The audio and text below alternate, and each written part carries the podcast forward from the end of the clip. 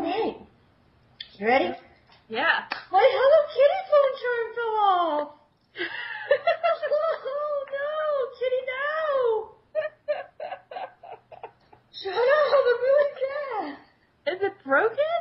It's gone. It's like not even broken. It's like a string to nothing. It's like goodbye, Kitty, not hello, Kitty. Prepare for trouble! Make it double. We're going to fly over polar bears and see them and look at them and be with the polar bears. Yes! No, we're not. Yes, we are. No, we're not. Everyone wants some magical solution for their problem, and everyone refuses to believe in magic. Two True Freaks presents Hope of All Trades, hosted by Hope Mullinax, talking like a man and fangirling like a lady since 2010. Frighten people. Give me a Dalek any day.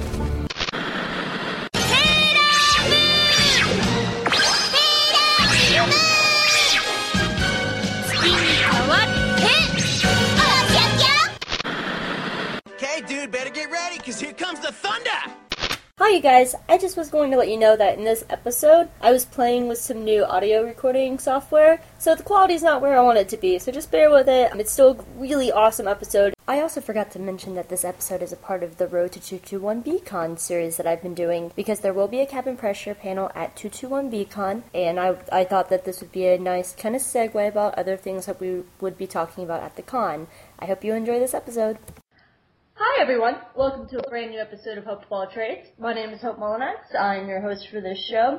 Today we have an awesome show. I'm very excited about this, and a lot of you guys actually requested this show after, you know, talking about this and other Sherlock and Doctor Who episodes. So, without much further ado, here's our episode on cabin pressure. I have a very special guest today. Uh, this is not the same Megan that recorded the Hetalia episode with me a couple years ago. This is completely new Megan, so you replaced the old Megan. Congratulations! Hooray! Hello, everybody. Uh, you want to give an introduction to yourself? Maybe talk about uh, your Tumblr or anything like that? Um, sure. Um, obviously, my name's Megan. Um, I have a Tumblr. It's icarusthing.tumblr.com, and mostly I focus on cabin pressure on my blog. Uh, well, I guess a while ago, actually, started making typography, graphics, and um, what's called kinetic animation. It's basically, it's like uh, typography and the letters move and that sort of thing. Because in the cabin pressure fandom at the time, there wasn't really anything besides quotes and the promo pictures floating around. So I sort of wanted to contribute to the fandom, and um, it's really awesome how much like the creative part of the Cabin Pressure fandom has grown since then. I blog about other things too, but Cabin Pressure is kind of my baby. And It's yeah, your little baby. my little flying baby. I just imagine like throwing. Oh no, never no, we're throwing- um, Never mind. Let's not go there this early in the show. We'll save that for the later hours. You know the show better than I did. If do you want to give an intro to the show? What's it about? Who's it written by? Sure. So Cabin Pressure is a radio show. It airs on BBC Radio 4. It's written by John Finnemore. He has also collaborated with other British comedians like uh, David Mitchell. But the show is basically about a very small airline, which isn't an airline because you can't put one jet in a line as the CEO of the company says. It's called MJN Air, which stands for My Jet Now Air, which the meaning of which is revealed throughout the series. And it's just kind of a very funny, kind of ridiculous show about the two pilots played by Roger Allam and Benedict Cumberbatch and the sort of, I don't want to say idiotic, uh, but he's uh, kind of stupid.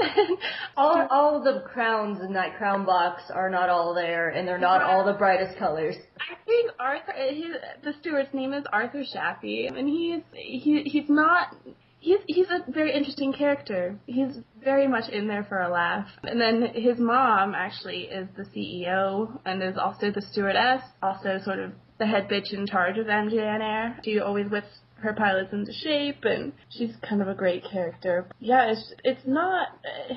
I don't want to say it's not about flying because it very much is about flying, but is more about it's very much a sitcom. It's about four people trapped in a tin box and you know how they pass the time. I think that's a very good explanation. I, I think the flying is just you know contributing. It's more about their lives being you know, pilots and stuff. Right, centered around that. I mean, MJN is sort of the center for all their lives. Not any, you know, the the whole cast, the whole crew of the plane doesn't really have much going for them outside of MJN Air. They so. really don't. it's it's kind of pathetic when you think about it, and I think this is a lot of where the in in the fandom there's a lot of sort of boo-hoo, pathetic kind of stuff around Martin Crieff, who is the captain of the plane, and you know it's revealed throughout the series that he's kind of a bad pilot and he failed his his pilot test multiple times, and I think this is where you know people very clearly see that in Martin that he has nothing else going for him besides MJN Air, but it's very much true for the rest of the characters as well. So how did you get into the show?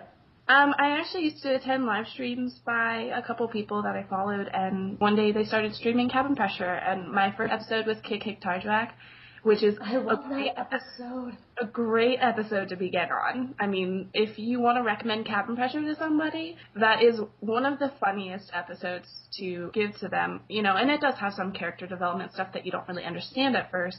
So Qikiqtarjuaq was my first episode, and That's my favorite episode. it's definitely in my top five. I actually have a clip from that in my opening like little sequence for my show. It's one of my favorites, definitely. And I suppose I just downloaded it after I listened to that. I kind of fell in love with it. I'm not gonna lie, I definitely got into this show because of the Sherlock fandom. And I think a lot of people did, and there's absolutely nothing wrong with that. Yeah, because I was like, you know, I was looking through and I was like, I kept seeing all these things about this guy named Martin, and I I was so confused because I don't only, I would only see like three pictures, and I didn't realize it was a radio show. Yeah, it's it's so funny. I I do track the Cabin Pressure tag, and I do go in it very often. And it's funny when people don't realize it's a radio show and they download it and they're like, "Where's Where's the picture? I thought this was a TV show." And I was like, "No." And I mean, I've been in the Cabin Pressure fandom for almost uh, almost a year and a half now. And when I was into it, there were maybe three bloggers that blogged about Cabin Pressure. Oh, in wow. like substantial way. It was it was very very very very obscure. And the concept of a radio show to most people is like really old farty, boring. I don't want to listen to a radio show. But I'm really glad that with its really exponential increase in popularity, that people kind of are much more accepting of it. That's cool. I the whole point of the show to me that like is like the big thing is definitely not the plot, it's the characters because I mean it's, it's like you said it's a sitcom, it's about their lives. I would like to talk about the four main characters, and then I pulled a few uh, extra characters that have become really important, like Herc. And I know you love Carl, so I made sure to throw that one in too. I do love Carl. He's such a sassy bastard. Love And him. I, and I kind of want to talk about Teresa, only because I think she's going to become more important in the coming season. Yeah, and I hope so too. Let's start with the four main ones. So um, let's do Carolyn, because it's her jet.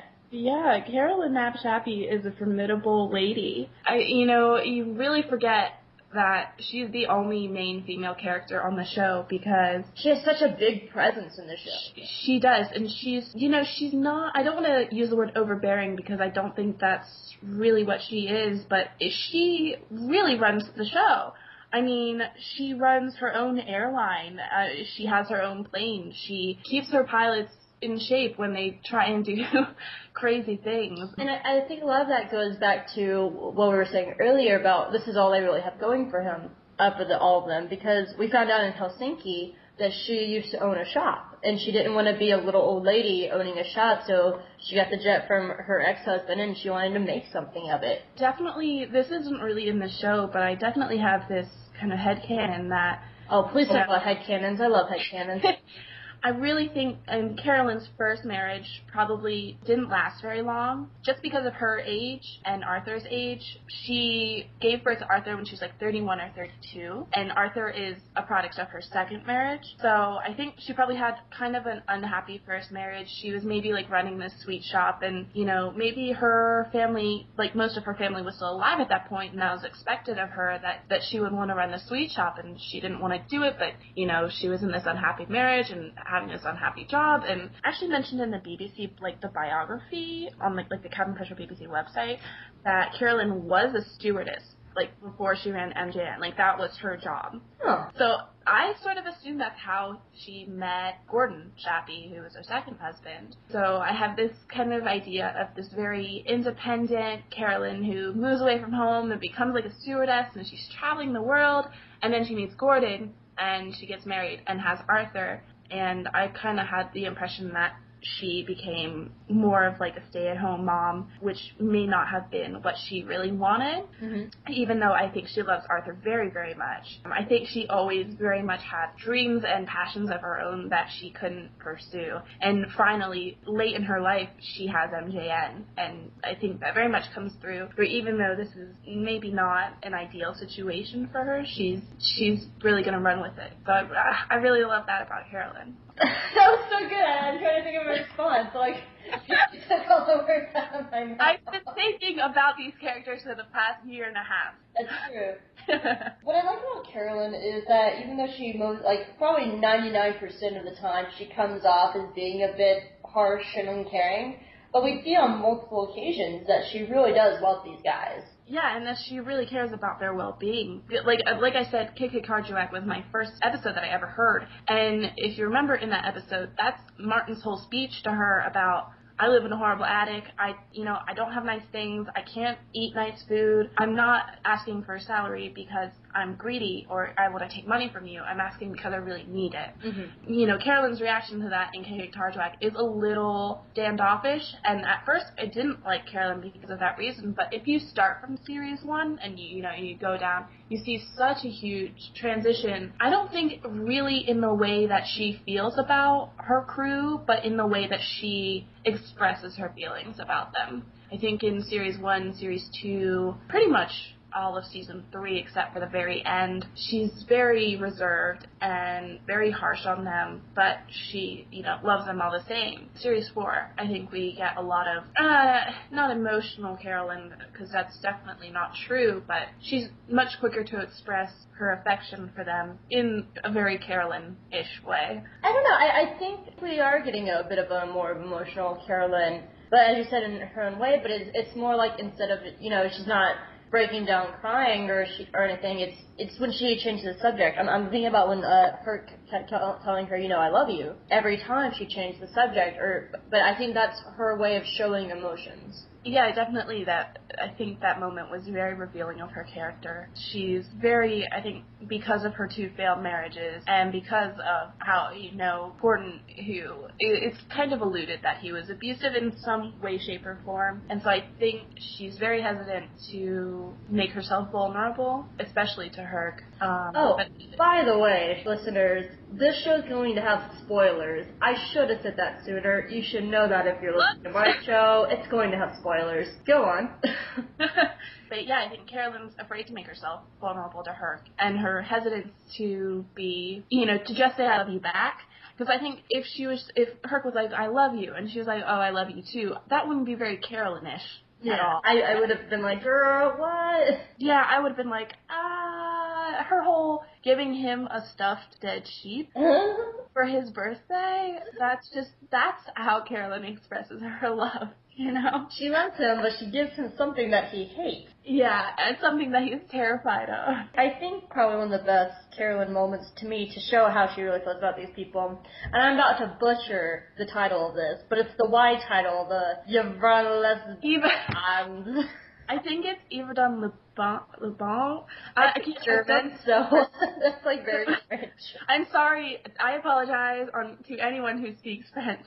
I Like- apologize to everybody because I took German and hated it. Yeah, but the Yvonne Don Le Bon Last episode. The Y episode because uh, just so you know, listeners, all the letters, all, every episode is a letter from the alphabet. That's how it goes. She is actually very encouraging to Martin, even though she knows that you know if Martin goes off to try to get this other job and he gets it, that's the end of her company, hmm and that's it. That's a big sacrifice. I, I was actually much more surprised that she was encouraging him, other than wanting to let go of this thing that she's worked so hard to have. And then the, the more I thought about it, I realized I think she's seeing in Martin a little bit of herself, and she doesn't want Martin to waste his life the way she sort of got wasted with like the little shop and all that. That's a really good point. I didn't really even think of it like that. Because I the company is a really big deal. Also, on the backtrack of it, I think she knew Chico was Rangel Herkin, but Yeah. that was the other side of the thing. But I, I do think a lot of it is that she doesn't want to hold Martin back. And uh,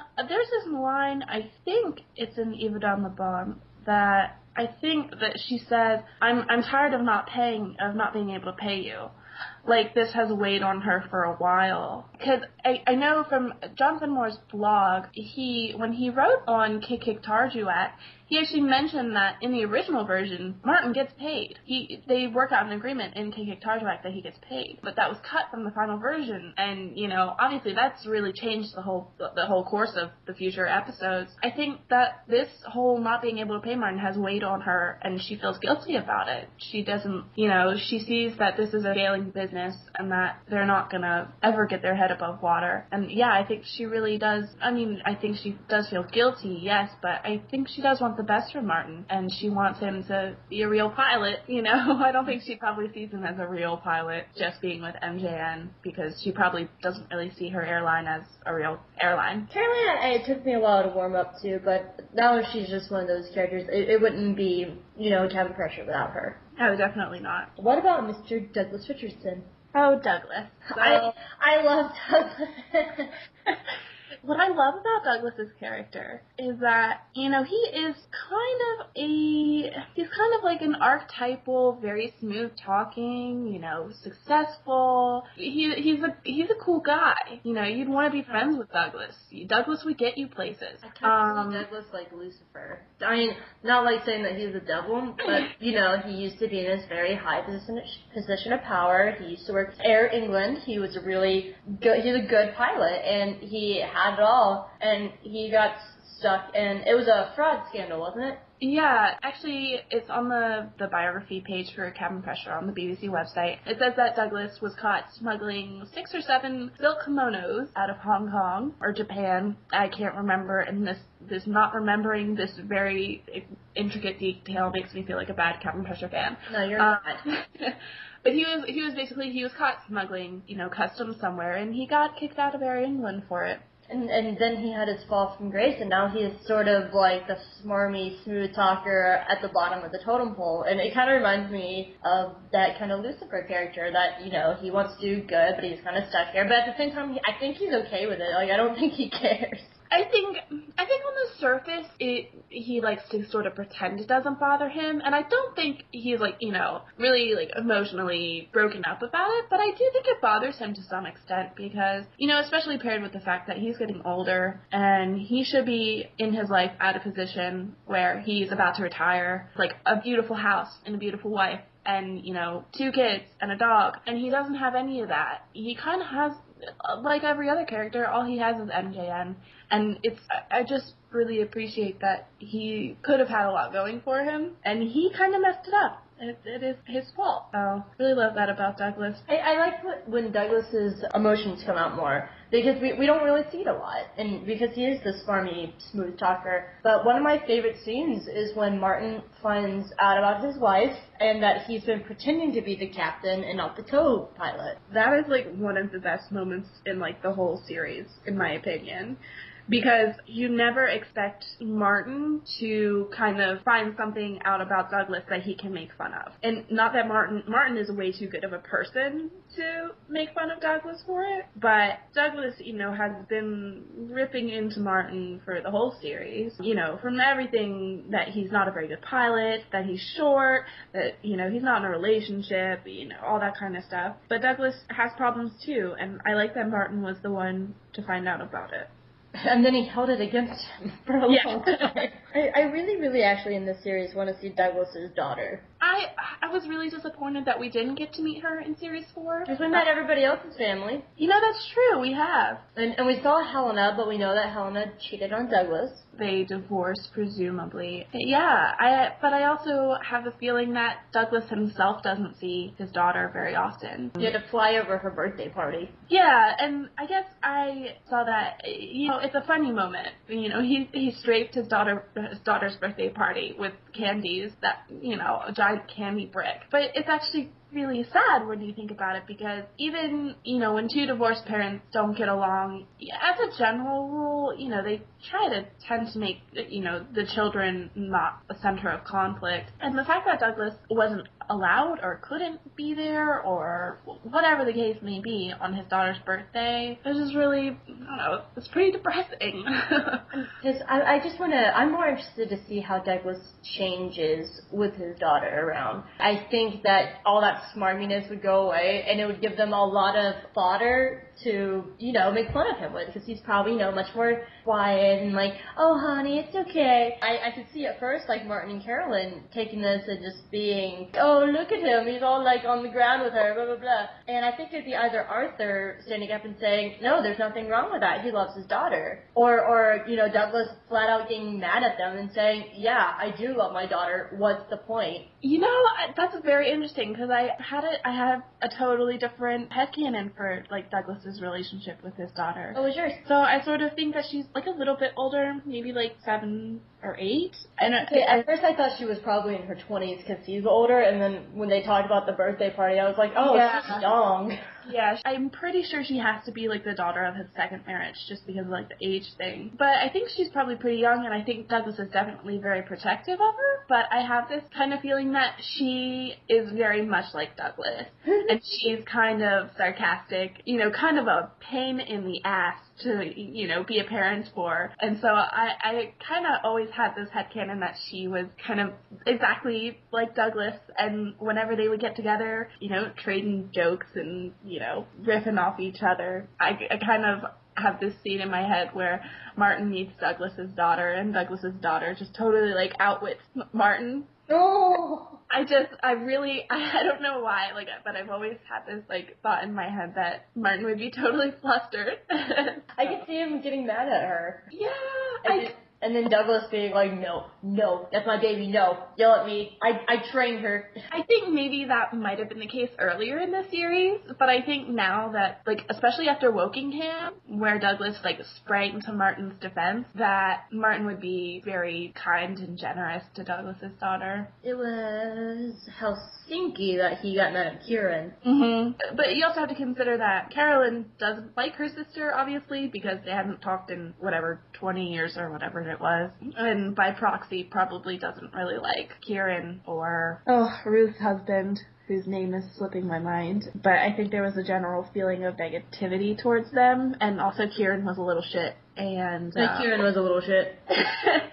and Are you uh, talking about Ruth? yeah, Carolyn didn't like Ruth, and like by proxy didn't really like Kieran Yeah. her husband either. And so, and also that was very early. That was like the uh, very beginning of series two. And Martin was a lot more of a dick um, earlier. Yeah. I actually, and like he was still just fairly new to the company too. I haven't really worked out the timeline. I don't know. I, I'm wondering if each series is actually a full year because we know between the I, I'm not sure about Berlin days because we know that there's a Berlin day in season one, Yeah, Edinburgh. and then there's not one in season two. But we get a Berlin day in season three, and they were talking about it being last year. I think it, that's probably roughly correct. There's a reference in, I guess it must have been Kuala Lumpur with the, like the secret bars club thing going on in the airfield. Martin had been there almost a year and a half. Mhm. And that was at, like, what, what number was Kuala Lumpur? Eleven. Yeah, it was in Kuala Lumpur that they say that Martin says that he's been there because he's like, I've been here nearly a year and a half, and boo hoo hoo, you haven't invited me to your secret clubs. Nobody likes me. Yeah, I think that's probably roughly correct. I think it jumps between like series three to series four, because if I'm not mistaken, there's a reference to Martin being at MJN for five years in series four, somewhere in series Oh, I don't remember. I mean, I've only listened to series four a couple times, so I could be not making this up entirely, but I think that's the case. I think it's rough, and John Finnemore on his blog has also said that it's like roughly the same time. But if you pay attention to Yverdon Le Bon, the Y episode, the Swiss Air guy says that Martin can start the job in June, and then later in the episode, when Martin is telling Arthur that he got the job, he's like, I can start in three months, which puts the last episode in Mark. So, you know, it's roughly the same sort of time period, but not, I don't think it's clear cut. Mm-hmm. So Douglas, no, it's okay. I know, we've gotten off on so many tangents. I, I love tangents in my show. That's actually where my Road to 221B Con Sherlock episodes came from. I was, uh, uh, cause I've been doing a series of Sherlock Holmes episodes, and it was came out of a 30 to 45 minute Sherlock tangent in the middle of a Doctor Who episode with my arch nemesis. Yeah, I have an arch nemesis. what are general feelings about Douglas? Because like originally, like Martin straight off was my favorite character, but Douglas quickly grew on me. They all have. Like I, I can't really pick a favorite because I love and don't like them all for different reasons. I'm very much like Douglas. A lot of people don't would when I say that people are like, no, you're not. You're too nice. I'm like, nah, it's not how I really am. Like I'm very much like Douglas. So I sort of automatically like Douglas, um, but I I can't remember disliking him. I think he can be a little cruel, especially in the beginning of the, of the series towards Martin and Arthur. He can take things a little far, Mhm. and that is one thing I don't like about Douglas. But it all, it all really came out to bite him because like season three to me it was the time that like Douglas constantly got owned. Like he constantly was messing up. He's the reason they messed up in Ottery St. Mary. Well, in the end we found out it's Arthur, but you know Douglas was adding to that in Rotterdam. He had to jump into the water at the end, like they wouldn't pass. They had to make the safety video. I mean, like he got. I think like the karma came back to him in season three. Yeah, I, I actually I've never realized that, but you're very much right. In Newcastle, I think is one of the moments where Douglas. It's a very very small moment, but he gets burned quite violently. Not not like in a physical violence, but he you know he kind of offhandedly mentions to Herc, "Oh, I could throw my CV over to Swiss Air," and Herc's like, "Haha."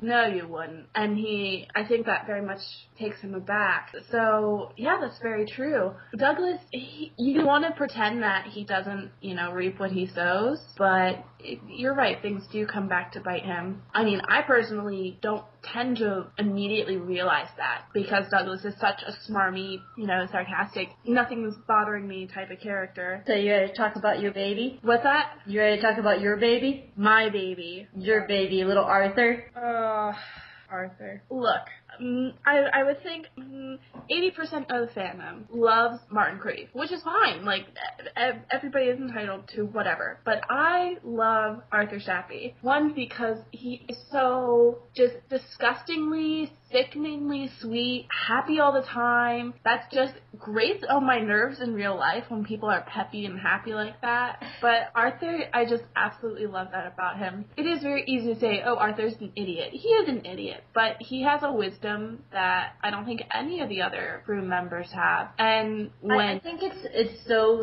like he's so I don't want to say simple, but because I, I don't really think Arthur's an idiot. I just don't think he has common sense. And and, and my my feelings towards because I'm I'm very much the same way. Like I'm very book smart, but I have like zero street smarts, and I'm so I'm very much in the Arthur camp. To me, it's just like he's so everything is so simple to him that he can see the black and the white when they're all focusing on the gray areas and they can't see it. He's like, no guys, it's that, and they're like, oh. Like, and like in St. Petersburg, when he wasn't freaking out that they crashed and it was the end of the company, and at the very end he's like, oh, and Douglas worked it out, and everything's okay? Well, I knew that.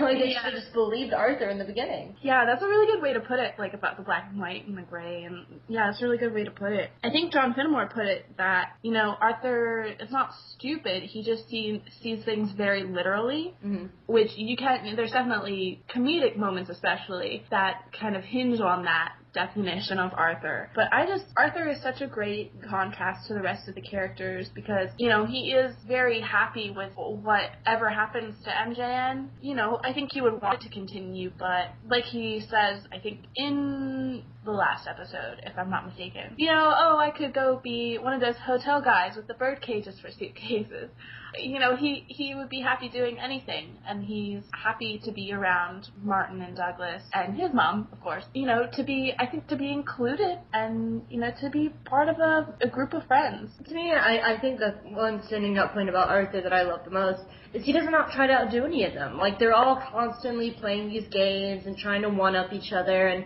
like Berlin Day, they're trying to sneak around each other. Whenever we he tries to you know join in those, he just fails miserably, and he is okay not having to one up his way among the rest of them because he just, as you said, he just wants to be with them.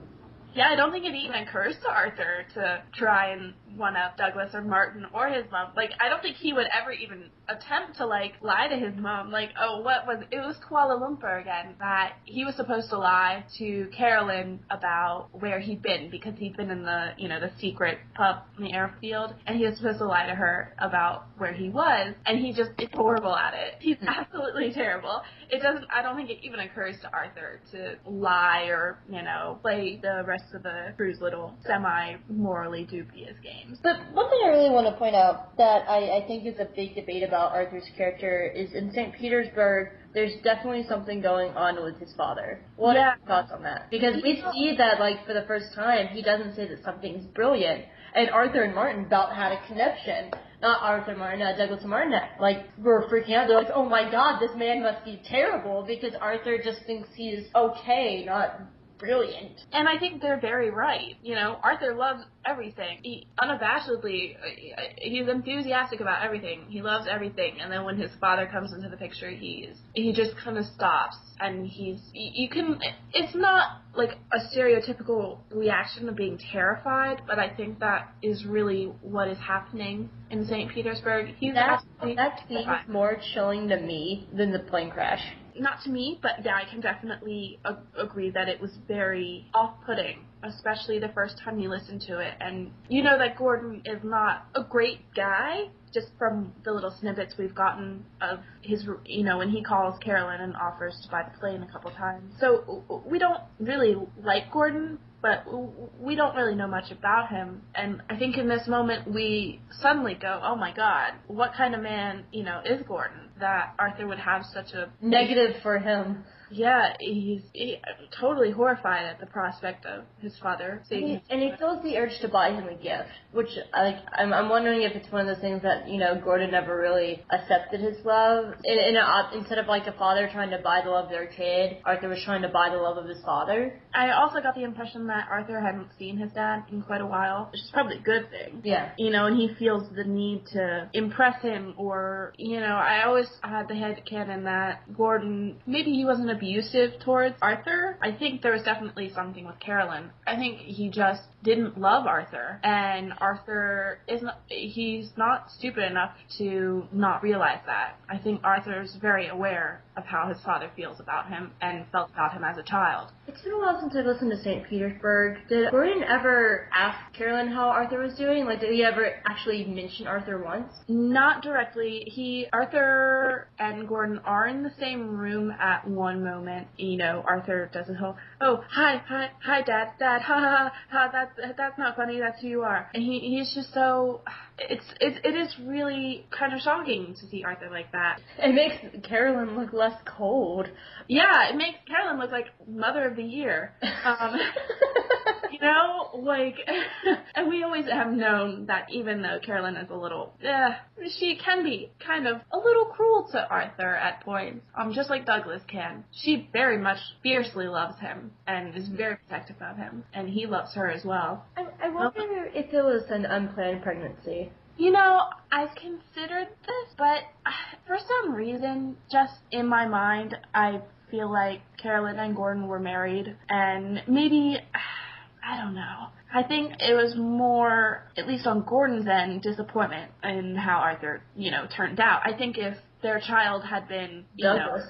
Right. I think it would have been very different. But the fact that he's Arthur, you know, I, I just don't think Gordon would care about a child like that at all. Ladies and gentlemen, I promise this is a comedy series. Yeah, this is not a sad show at all. You, Actually, I, I would kind of consider it like I, I sort of consider it like a dark comedy almost because you know these people are, as we said, have nothing really going for them, and when you actually think about their lives, it's really sad.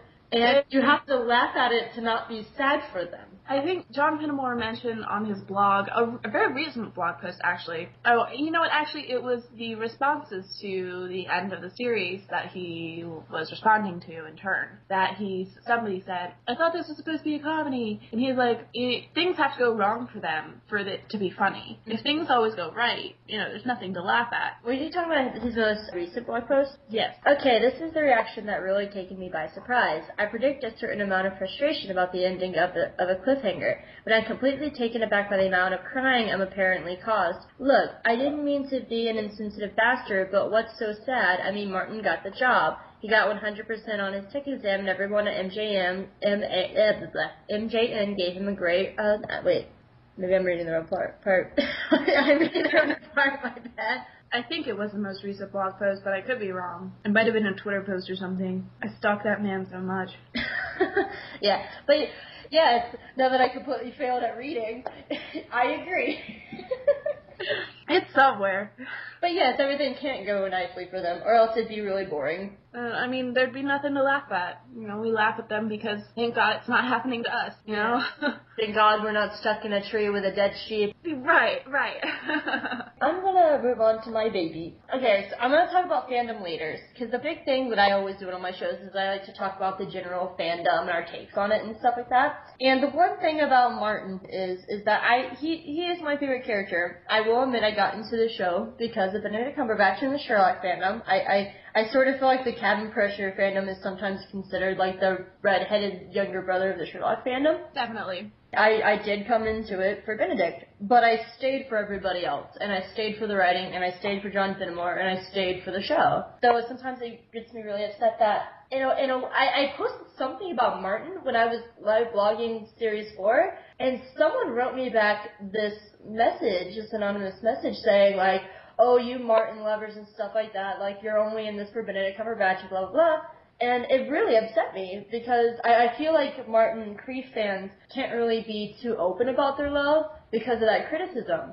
But I love his character because it's Martin, not because it's Benedict. Because I like Tom Goodman Hill just as much as Newcastle as Martin. Yeah, I think a lot of like fandom sort of, you know, negativity towards people who like Martin Crieff a lot does actually stem from Newcastle and the fact that people don't know, but a different actor played Martin Crieff in Newcastle because Benedict Cumberbatch was sick that day and he didn't have a voice. Especially at the beginning, there were a lot of posts about, oh my god, who's this? This isn't Benedict Cumberbatch. I don't like this. I'm not listening to this episode. And I, I think that got a lot of older, you know, fans that were in it for a longer time kind of frustrated because Newcastle is an amazing episode. Mm-hmm. And I think a lot of people cast that away. Additionally, I think Tumblr in general is a bit has a bit of animosity towards Sherlock fans, so I think that probably carries over as well, which is a little ironic considering that I don't think I've ever found a Cabin Pressure fan who wasn't also a Sherlock fan. I've seen one or two, but a lot of times it's the other way around. Like I, I follow a confession Sherlock blog, and I remember seeing one that saying like I'm a Sherlock fan, but I I don't feel like it's a requirement to like Cabin Pressure. Yeah, definitely Sherlock fandom is much, much, much bigger than the Cabin Pressure fandom, but I think the Cabin Pressure fandom is sort of a subsidiary to kind of the Sherlock Doctor Who and Finnemore even plays on that. Like he has that one where he purposely wrote in uh, a Sherlock, Sherlock line for Ben, and but it came out instead of being like the answer, the joke was instead of Sherlock Holmes, it was Miss Marple. Yeah, and that was it's kind of a nice little Easter egg for you know people who do like Benedict Cumberbatch uh, in both of his roles as Sherlock and as Martin Crieff because they're very very different characters. They're incredibly different, and you know for someone to be like, oh Benedict Cumberbatch, he's Sherlock. Oh he's Sherlock in this other thing about planes. No, he's totally different. Benedict Cumberbatch is an amazing actor. I'm, I just want to say that one thing I, I really like about Cabin Pressure is the fact that he's having a chance to do a comedy because he he usually plays such dramatic roles, and I know that he wants to play comedy. Like I know that's something that he loves doing. And he's sort of starting to get typecasted a little bit in these like villain or Sherlock roles or like very dramatic roles, and I, I am happy that he's becoming more known because he's so funny. Yeah, he's definitely played a lot of like brooding characters, calculating, like, cold. Yeah, dark past kind of thing. It's really funny to hear him as Martin Creep, who's like, you know, oh, Douglas, no. Stop, stop that, stop that, no, no. No, no, no, what, what, what? And people who come to any show, movie, whatever, because of a certain actor, I don't think should automatically, like, be, you know, put down for that, because that's how we get into things. We find somebody's work that we like, and we branch out from that. You know, the problem only arises when you ignore the actual work in favor of you know, just wanting to consume everything that a certain person has done without recognizing that there's other elements at play here and those are also also amazing. The way I kind of see like seeing things that we like and finding new things that we like is almost sort of like string theory, like or not string theory, but like it's like it's like following a string and everything's cause and effect. Because like I remember being in college, meeting up with some anime friends. Well, these anime friends like Doctor Who, so I started watching Doctor Who, and through that I found out that the writers of the new series with Matt Smith was Gatiss and Moffat, Gatiss and Moffat well, Moffat mostly, but Gatiss wrote on them. And then they were doing Sherlock. In turn, I found Cabin Pressure. I mean, in turn, I was like, holy cow, Robert, Ro- uh, Roger Allam is in V for Vendetta, one of my favorite movies. Mm-hmm. I mean, so I mean, I don't, I don't think that we should be knocked for getting to one thing because of another thing, or for an actor. Yeah, it's definitely one of those. Just it's it's just like one of those phenomenons that you see over and over and over again. That you know people get shamed for liking something or coming to something because of a certain person. It's unfortunate that the Sherlock fandom carries so much baggage because I think that really has affected uh, probably a number of people's. Um, I mean, it's it carried over into the Hobbit fandom, the Lord of the Rings fandom. Yeah, unfortunately. Because I I've been a Lord of the Rings fan since the movies came out when I was in middle school. Like I that was a, a good chunk of my life was the Lord of the Rings fandom. I just remember going and dressing up and going to the Fox Theater when they were screening it there as a special screening with my friends. That was so cool too. just saying, it was so cool. And I was I was happy to hear that Martin was in The Hobbit and stuff like that. But I mean, at the same time, I and I and I do love crossovers. Don't get me wrong. Like one of my favorite things is Cabin Lock. Like I I, I love crossovers. But there's a point in time that I, I I kind of felt like the reason people were liking The Hobbit was not for The Hobbit because it was Martin Freeman and he was John Watson. And, and that's not saying like if you're a new fan to The Hobbit that you can't like it because Martin Freeman got you uh, got you there. That's not what I'm saying at all. I mean that's totally cool but I'm I'm more saying that you know um I don't know what I'm saying yeah, I think like the whole point of like any discussion of any fandom anywhere is that there's more to, you know, a TV show or a movie or a book, whatever there's always going to be so many components to liking this thing. And if you only like one of those components, I, I don't want to say, oh, that doesn't make you a real fan because I really hate that term. But truly liking something, it requires being involved in, you know, more than one aspect of this thing. So, you know, if you have never watched Lord of the Rings or never read Lord of the Rings and never read The Hobbit and, you know, have absolutely nothing, no sort of history of high fantasy or any of this stuff, and you watch The Hobbit, and because of Martin Freeman's in it, and you go, well, Martin Freeman was pretty good, but I didn't really care about the rest of that stuff, then that's not really an appropriate response. But if you watch The Hobbit and go, wow, that was really interesting, maybe I'll go read The Hobbit, maybe I'll go see Lord of the Rings, you know, whatever, then that's an appropriate response. And we should foster that kind of response instead of going, oh, well, you haven't read the books, so, you know, you're not really a real fan. I'm, I'm going to slightly agree and disagree with you on that point because I do agree. I, I think if, you know, you know zero about it and you go see The Hobbit and then it makes you go, hey, I, I want to look into this other stuff, that's totally cool. I, I, but I also think it's okay that if you go into it and you see it and you go, well, that was cool. I liked Martin Freeman. I didn't like the rest of the stuff, though. I mean, that's okay too. I mean, I The Hobbit's not for everybody, but but I don't want to. But to agree, back to your point, you shouldn't disagree with it when you're like, oh, I just like the Martin parts. I really didn't like the other stuff, and I I like the Martin parts because he was John Watson. I guess that's the point I'm more trying to make. Yeah, yeah, it's definitely totally fine to just like something. Like I don't want to say, oh, you have to like everything. You, you gotta like everything we like because we're cool. But you know, if you see The Hobbit with no prior experience in that sort of world, and you go, haha, John Watson was great as a Hobbit, and haha, Sherlock was at the end. Like, ah, that frustrates me. Because I um, mean, Martin is nothing like John. Like it's there. There was probably about the first like two seconds. I was just like, look, it's Martin Freeman. But then I got so immersed in Bilbo. We are way off topic. yeah, I know, right? Uh, going back to Sherlock, like but that's how I kind of feel about Martin because like at, at the beginning, I will admit, yeah, I, I was almost expecting you know Ben uh, Martin to be a little bit like Sherlock, and it was a complete 180. And but then I fell in love with Martin, and like I and, and he is a dick in the beginning, but he's a lovable dick. Like there was always just something about Martin that I kept going back to, and I I, I think it's because I I feel for him a little bit. You know, I mean, I'm not the richest kid. I I everybody struggles. It's a recession. I, I understand that side of him. I know what it's like to be alone and lonely and, you know, not really be very lucky in love. Like there's just always just something about Martin I kept going back to. I think Martin is, like you said, he's a very identifiable character for many people.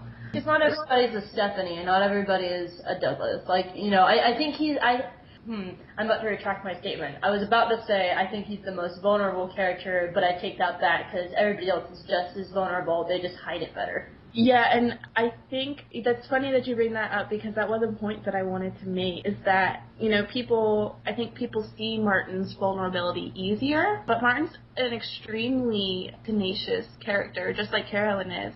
He's very driven. He failed his CPL four or seven times. The numbers change, and we're not really sure. Unless you know he kept he's been he keeps trying to do it just to get better. I think he failed it that many times. I don't think he like passed it and then was like, "Well, I didn't get a hundred, so I mean, so it wouldn't surprise me." no, you know what? That's true. It wouldn't surprise me. But I think he, because it cost so much to take the CPL, I think he just failed it multiple times. But Martin is so driven. He has very clear goals and he's willing to do whatever it takes to reach those goals. And so, yes, he is a vulnerable character. He has quite a few weaknesses, just like the other characters, but he also has, you know, this this drive that really is a bit absent in the rest of them. I, I wonder if that's because of his age like like putting Arthur to the side because you know Arthur's Arthur's and he's just happy to be alive. Comparing Martin to Carolyn and, and Douglas, I wonder if that's because of their age because they're kind of in more of their golden years.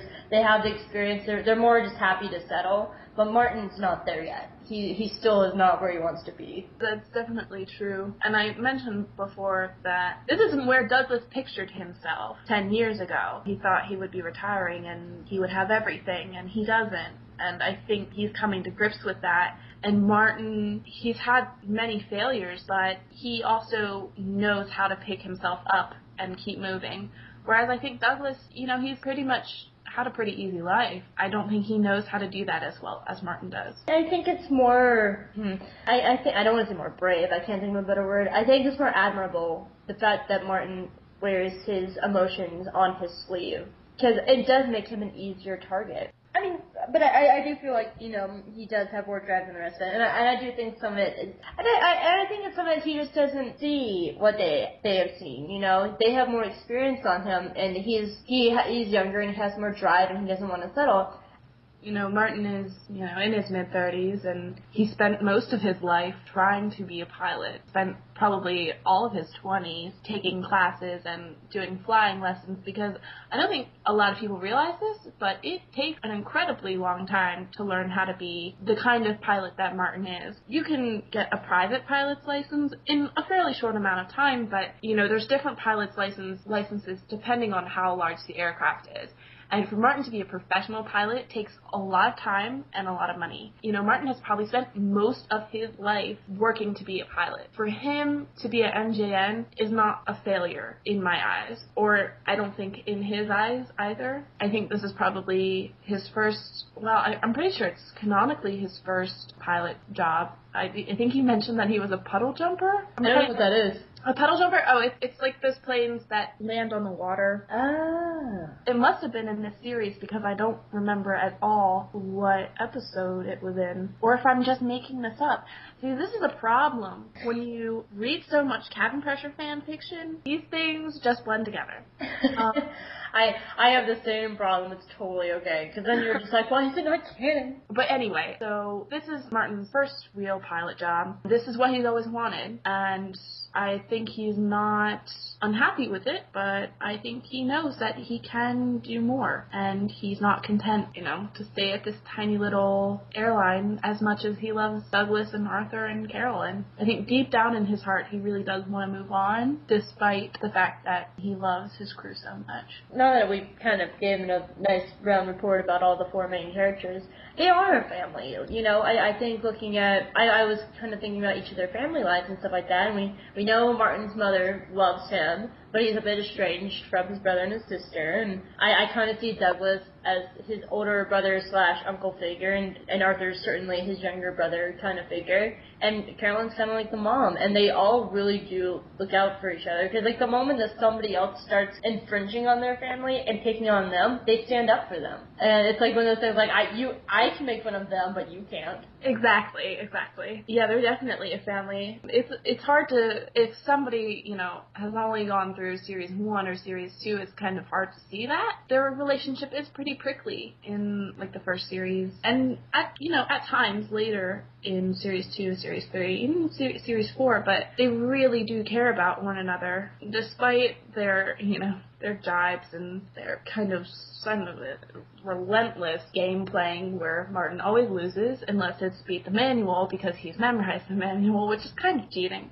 You know, they really do care about each other. And then that's why I made me a little bit mad and I'm gonna butcher all these names. You're Kurti? You A skirty? a skirty. I can still say Helsinki, but I can't say you Helsinki! Sorry. Helsinki. I can't hear the word Helsinki without thinking of Arthur going, Helsinki, and I have to do it every time. Sorry, continue.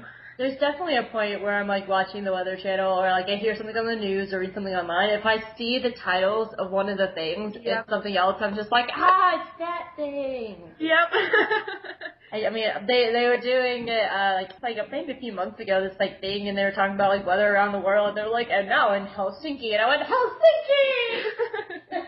but like, it actually made me a bit mad at Carolyn in Miss Skirty. The fact that she was so insensitive about Martin losing his father's ring, uh, because I know that they were a family, and I know that she cares for Martin, and I know that you know that she wants to get out of there and stuff like that. But it actually made me really mad because I know that she cares for Martin and his well-being more than she cares for probably a herd with a sheep. Yeah, I, I agree. I was a little off put by how Carolyn acted much more like a season one or season two Carolyn rather than the Carolyn that we know has become more openly affectionate with Martin and you know Douglas. It was very clear that his father's ring was something that was extremely important to Martin. I was surprised at the end of the episode that Martin didn't quit. Like I, I was getting very scared at the end of that episode that he was going to quit. Like, and I remember like ta- talking to another friend about this, and she was just like, "I think you're so much more emotionally invested in this show." But I wouldn't put it past John Finnemore. Like I, I was, I was waiting for it, and when the episode ended, I was just like,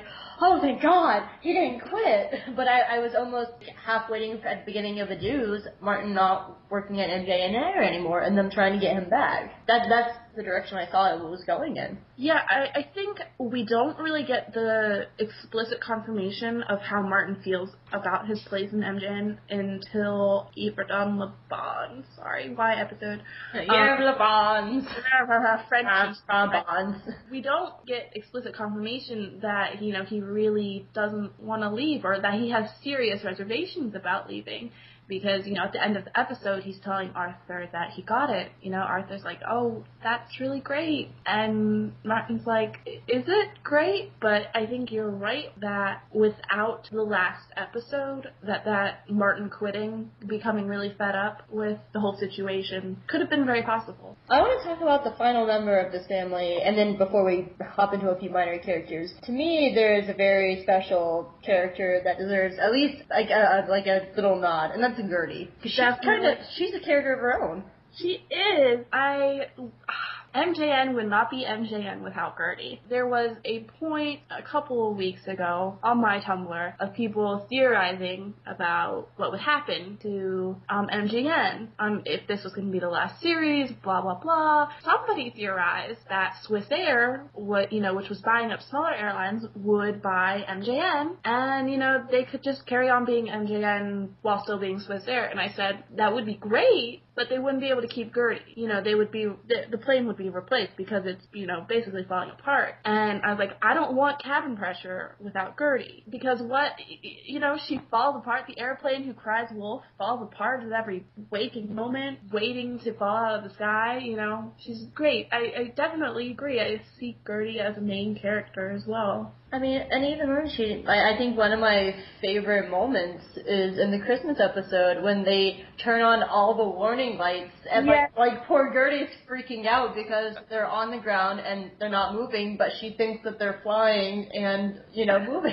and she's like panicking. That is one of my favorite episodes, but it's funny because I actually watch a lot of cockpit videos on YouTube of like private pilots who fly very small planes. Some of them, you know, are business jets, but just for everybody's information, Gertie is not the size of the 747, okay? She's a very small, would be classified as a super, um, or a jumbo business jet. Didn't Um, you say that she holds something like 21 people or something like that? um, yeah, it's 16 feet. In my head, the configuration is two seats together on either side of the plane, which 16 math, ugh, it makes basically four windows on, on each side of the plane. So you can imagine how small she is, you know, from that. I actually So- follow a very good cabin pressure group on Twitter, cabin pressure fans, and uh, on their website, it's uh, their Twitter is cabin underscore pressure. It's the, the cabin pressure fans dot co dot uk. They actually have a nice breakdown of probably what Gertie looks like on their website. Yeah, I have seen that. I'm pretty sure. I think there were a couple things I disagreed with it, but I don't. You know, you know, everybody is free to have their own Gertie head canons. Like, it doesn't make much of a difference. But as I was saying, I watch a lot of cockpit videos on YouTube. The funny thing is, there's not a lot of room in these cockpits. Like, you are really surrounded by instruments and you know dials and levers and you know radios and all this stuff. This you are basically kind of swaddled in plane. Um, Swaddled in plain. a really good way So you were entirely surrounded by controls. And so if you can imagine Douglas and Martin being kind of completely encompassed in front of them, at their feet, at their arm, at either side of their arms, behind them, on the floor, it's just covered in plane instruments. You know, they're staring at it all day, ev- every time they fly. It very much, you know, they spend a lot of time with Gertie. They're really, uh, I won't say they're all up in her junk, but, you know, that's pretty much how it is. So it's kind of an intimate relationship. Not in a weird they way, guys. to her very lovingly too. Like they they talk about her so fondly. Like she was like the old decrepit grandmother sitting in the corner at Christmas. I mean, like like oh it's Gertie. Yeah, yeah. She, is kind of like the 95 year old great grandmother who sits in a rocking chair, tells you stories about, you know, when I was an airplane, when I had to up in the. Uh, We drop candy bricks better than you, and get off my lawn. We didn't need no hydraulic system to land in the Sahara Desert. You kids these days. Yeah, because she's the important. Like they, you know, we wouldn't have the episode St. Petersburg if she didn't blow out an engine. yeah. I mean, so she's she's just as important as everybody else in this show. And you also have to take into account that she used to be Gordon's plane. Yeah. Um, and now she's Carolyn's plane. You know, she's all she's all Carolyn's now. I don't know. I just really like that. I feel like there's some like really deep, long, like 10 to 20 page essay breaking down how Gertie is actually a representation of everybody else in this show. Hey, give me three hours and I'll do it. Uh, if you could write 20 pages in three hours, holy cow. hey, I I am good. Okay, especially when it I'm comes to too, but still, I mean, unless I'm feeling the fear of, holy god, I'm going to fail this class if I don't whip out these 20 pages in three hours, I'm not going to do it. Because sometimes people send ask to my ask box. They'll just ask me kind of an innocuous question about cabin pressure, and they get answered with like seven to ten paragraphs of what I feel about cabin pressure. And I always am like, uh, nobody really wants to read this. I'm sort of sorry, but not really. You don't know how many questions about horse semen I get in my ask box. About what? A horse demon, you know, from Limerick. I, I always forget what's in the box, and then every time I remember what's in the box, I'm just like, oh yeah, ew. I always forget, but I always remember. So, um, just to toss out a few uh, other minor characters, Herc is, I think, going to become more prominent. I actually was not. I was very surprised at the end of the series that he didn't join MJN Air. But I kind of felt like that was the obvious choice. Like, you know, he's going to Air Switzerland, right? Yeah. And and and he uh he's going to Air Switzerland, and but he has to make this choice between Carolyn and going to Air Switzerland, and I was just like why doesn't he just join MJN and then that way he can be with Carolyn and they're still together? But then I realized that was a very obvious choice and there'd be no plot conflict. And there's also, it's not like Carolyn would be able to pay Herc, and I don't really think Herc could finance. I mean, he's kind of a young guy. He is like eight or nine years younger than Carolyn. And I mean, I don't mean he's young. He's like 58 or 59 by my calculations. But I, I never really thought that Herc would join MJN for a multitude of reasons. Namely that he wouldn't give salary. He has too much history with Douglas. And also it, it would be kind of strange for like your significant other to be your boss. Yeah, I just realized we should probably tell in case no somebody doesn't know who Herc is. Herc is Carolyn's now boyfriend. Like they meet in Newcastle, and then they uh, by the end of season four they've been dating well over a year. Yeah, I, I love that Herc, Herc Herc asked Carolyn out in Newcastle, and he's like, "We should go see an opera," and Carolyn's like, "Um, no, I hate opera." And then he's like, well, oh, okay, then thinking he's just been rejected and this has been like her reason for it. And then Carolyn's like, well, but I like like walking my dog, so you should come with me to walk my dog and then we'll go have lunch. And he's like, mm-hmm. Okay. And then she's like, okay, bye. like, she's just so great. But sorry, that was a tangent.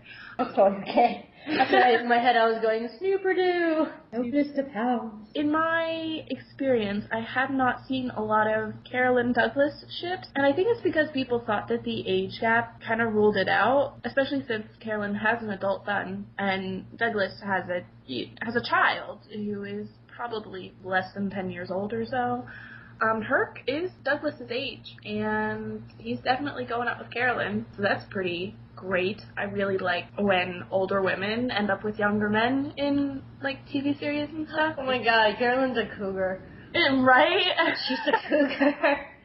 Oh, it's just really great because you you would think of like a Douglas character or a Herc character to be kind of womanizing and would go out with like a really attractive 23 year old stewardess who doesn't know any better. But he picks Carolyn because she is one badass lady, mm-hmm. and um, I really love that relationship.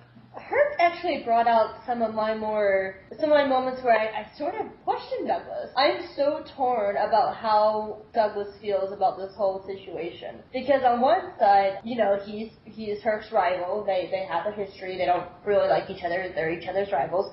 So I was kind of feeling like, you know, he just didn't want Herc there in general. But then I started like seeing how like he got extra prickly when prickly when uh, uh, uh Carolyn would talk about him and stuff like that. And there is some like theories flying around that he's actually in love with Carolyn and that he was just jealous. But I kind of like the idea more is the whole family aspect. Like I think Herc knows, or uh, Douglas knows something about Herc that we don't, and that Carolyn doesn't. And I think he's very protective of her, and he, you know, it's probably something that's not his secret to tell, or he's just, or he doesn't know how to tell it because he doesn't want to hurt Carolyn's feelings. Yeah, I mean, if we consider that Douglas and Herc were kind of mates um, during their Air England years, and they were, you know, probably younger, they probably got up to lots of mm, crazy bachelor stuff together, and Douglas was a part of that and knows everything probably went on, you know, whether that was questionable relationships with women or alcohol, you know, I think it was probably just general kind of craziness that they did together as friends that they probably outgrew, you know, as they got married. And then you consider that Herc has been married four times, Douglas has been married three times, and, you know, marriages end because they fail. It's a failed relationship. And so I think Douglas is afraid of, you know, Carolyn being hurt by Herc in the way that Douglas has been hurt by his ex-wives, and Herc has probably hurt his ex-wives. And, you know, it's kind of mutual not niceness. And so I, I agree that Douglas is he's overprotective. I think. I kind of wish I knew why. Yeah, At the same time, but the speculating is fun. I'm not sure that we'll ever find out. Um, I don't know why I feel like that. I just feel like that's not something that's ever going to come up. Maybe it's just because it's kind of on the table already, and John Finnemore has a tendency of not revealing things that we expect. I don't think we ever expected, you know, Douglas to reveal that Helena was cheating on him. I don't think that ever kind of came into our minds. I don't know. I think it would definitely be interesting. I think there's definitely a lot of theories. Uh, I wonder if her or Douglas took the fall for Herc in the fraud scheme that got him fired. That's really interesting. I don't personally think so because Douglas mentions, like in Helsinki, you know, he meets the what's the name? Oh, okay. Um, Milo, Milo, The Milo, yeah. yeah, the uh, Ruth's husband. No, Milo was the um the customs guy. Oh yeah, yeah. So in Helsinki, Douglas, you know, trades the fish cake, cakes to Milo. So I think Douglas definitely has his own sort of schemes going on. So I think, I mean, maybe it's possible that Herc and Douglas kind of teamed up back in the day. I don't know. That's it's interesting. I personally don't think so, but it's very interesting. Let's move on. So I know you you want to talk a little bit about Carl. Carl is like my favorite, m- totally minor character on Cabin Pressure, just because every single one of his lines is just totally sassy. Explain who Carl is. Oh right, that would help. So Carl is the is um the tower is the guy in the tower at Fitton ATC, the air traffic control. He seems to be the only guy who works Fitton ATC because he's the only person at Fitton that we've met. Um, We, we met a few others. Like there's some ground crew people. We yeah, ground people, they they wouldn't be up in the tower. But he he seems to be the only guy who works in the tower itself. Like I don't know. I for people who don't know me, I used to work at the Atlanta airport, and so I know a lot of airport things. And there's usually like hundreds of people. Working ATC um, at any given time. Of course, like my airport is humongous, but to only have Carl ever being on ATC just kind of amuses me. But anyway, I love Carl because he's a sassy bastard, as I like to tell, call him. He is kind of a, a part of the MJN family. I, I kind of see him as like like the like the third cousin.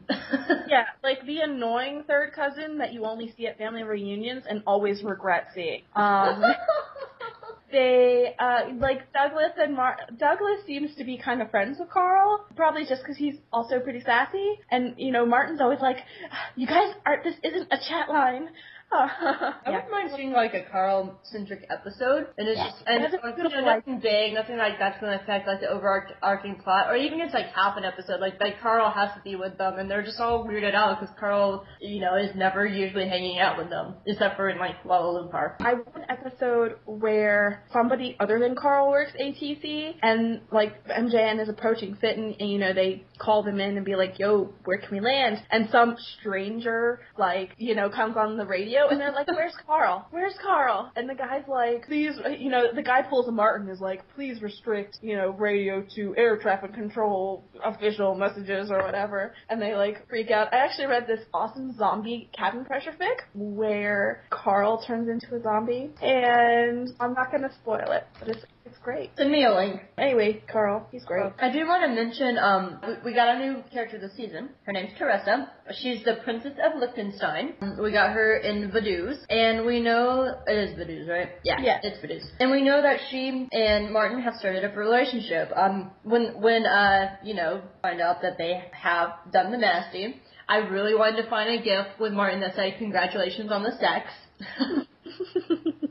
um, but and, and and she's one of the reasons why he wants to go to Air Swiss just so he can be with her. And I, I like Teresa, and I feel like she needs to be noted because I think she's going to come back and she's going to play a really important role in in the next coming episodes. Um, I really like Teresa as well. She's a very, I mean, I don't want to like boil her down. She's a really strong female character, but she is. She's sassy. She's sarcastic. She's actually a little bit like Douglas, which I'm sure all the Douglas Martin shippers are simultaneously happy and not happy with. But she's great. She, you know, she likes Martin. She likes Martin for Martin. I think it's freaking hilarious that he takes her to the Air Mu- Duxford Air Museum, and then he takes her to the Croydon Air Hall, whatever, something like that. And she takes him to the Taj Mahal. Um, Like, That's just so beautiful. It's, a, it's just a beautiful detail. Now, the the one thing about Teresa is I I really like her a lot, and I really want to see her come back, but I don't see her being a long lasting relationship character. Only because of the fact that it because of her title. And I think if she wasn't the Princess of Liechtenstein, yeah, sure, and then I, I think she would be there longer. But I don't see Martin potentially becoming like the Duke or Prince or whatever he would become if he married her of of Liechtenstein. I mean, I I just I don't I think there'd be too many social people standing in saying, you know, you can't marry this guy, or there'd be far too many. It, it just seems really far fetched that he would one day potentially become the Duke of Liechtenstein or whatever he would become. I think they, I, I think that John Finnemore kind of pokes fun at that in Vaduz when when Teresa's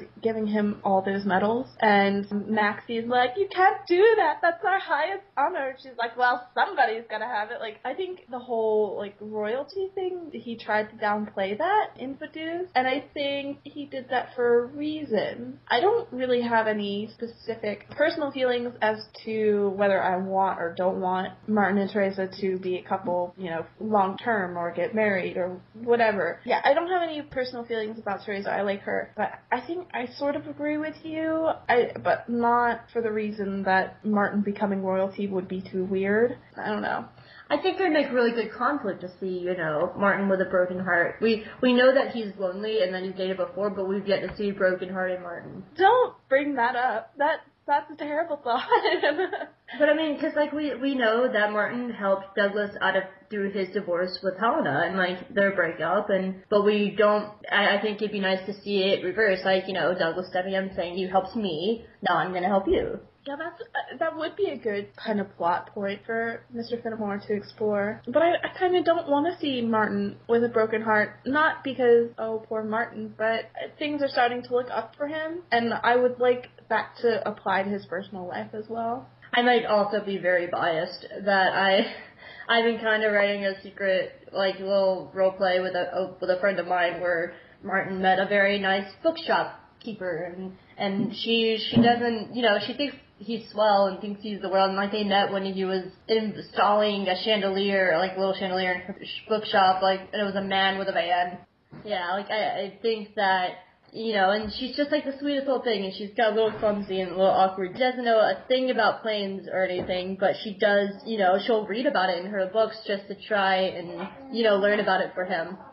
Um, is there any other characters that you feel like we should cover at all, or do you think we have a good or did you? Is there anything else you want to throw in there about Teresa? Because I, I do think she is going to be playing a big role in the coming episodes. Yeah, I mean, there's we don't really know a lot about Teresa at this point.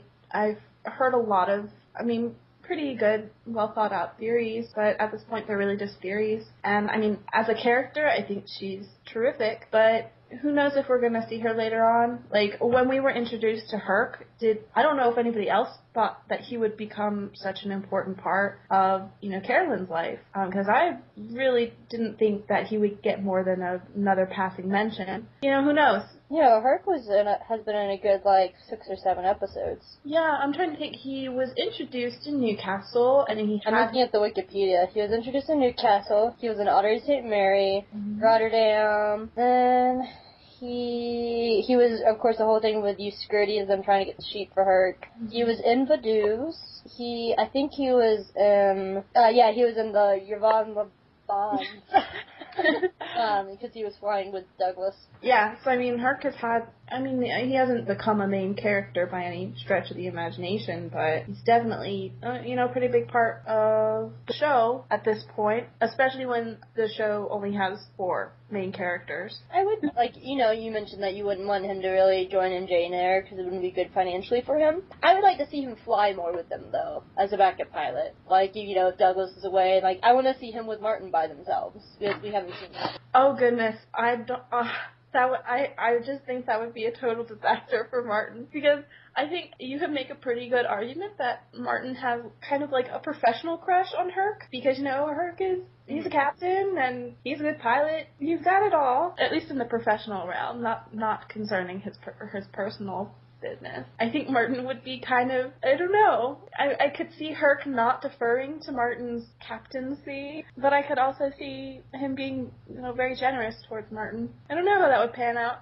I I know I, I'm seeing it. Cause I'm wondering if some of the, like the fanboy has gone away because I mean there's been a lot of time since Newcastle to the Y episode that, that a lot of time has passed and he's probably met Herc more and got to know him better and has probably like talked with him some and I kind of almost want to see Herc like try and make Martin like him better than he likes Douglas like to make Martin like Herc better than Martin likes Douglas and it becomes like this thing where like Douglas is like oh hell no. So he actually starts being nice to Martin. He's just like you're such a great captain because he doesn't want to lose you know to Herc I think that is like maybe one of the most plausible like scenarios that could happen. And uh, Mark be like, I'm not a token, I'm not a treasure for you to be one. Like some really almost feminine line where it's just like, I'm not something for you to win in a contest. Oh goodness. I can just imagine Herc and Douglas having like some very well thought out game revolving around getting Martin's favor, and then Martin finding out about it and be like, I was a part of one of your games. I thought better of you, Douglas, or something stupid like that. It'd be so great. I, I, I think I would absolutely love that episode. And, and it's what, like half the episode he's with Douglas, half the episode he's with Herc, and it's happening. Or like even, I kind of like the idea of the three of them flying together. Like, I mean, you know, they probably don't have space in the cockpit, but they have to take this ridiculously long trip, and if they have to revolve around the three of them, so they're constantly in and out of that pilot seat, and while the other ones, you know, probably chilling with Arthur and Carolyn or doing whatever, but I think that'd just be a really fun episode.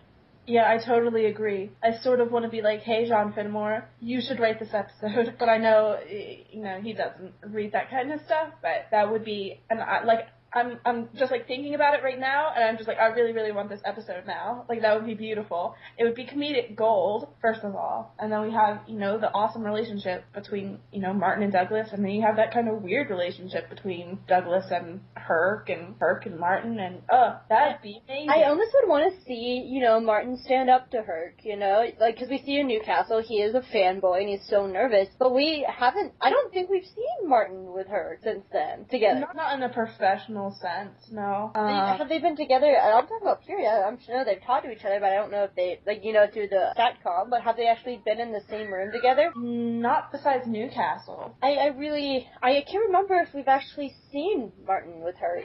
Not, not besides Newcastle. Okay, yeah, so I mean, I would like to see them together again. And I agree, because it would be very interesting to see them in a professional sense, where Herc having to defer to Martin as the captain.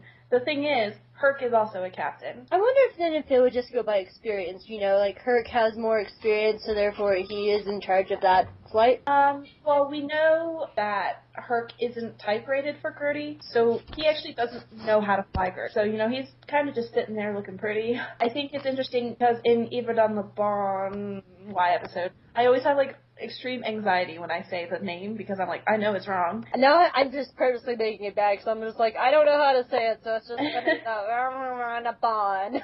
but in the, in the last episode, when you know when Arthur eats the dragon fruit and he starts having an allergic reaction, and Herc is like, oh goodness, remain calm. He's trying to take control of the situation, and Douglas is like, uh, not again. You know, and he just calls you know Carolyn in to give um, Arthur his EpiPen, and you know Douglas knows what's going on and he has control of the situation, whereas Herc thinks he has control of the situation, um, because I think that's just his personality as a captain. That seeing Herc as the captain and Martin as the captain, I don't know, because in, in, in regular airlines, there's plenty of more experienced pilots who were captains and are now first officers. Not always for the reasons that Douglas is, and I expect not ever for reasons that Douglas is. That's very uh, true. But, you know, when, when pilots get older, you know, sometimes it's just better to have a, an experienced but younger pilot be the captain, just because of you know reaction times and that kind of stuff. I don't know how that would work out. I can imagine John Finnemore coming up with some sort of like third title, captains in the co- in the cockpit. Two captains in the cockpit.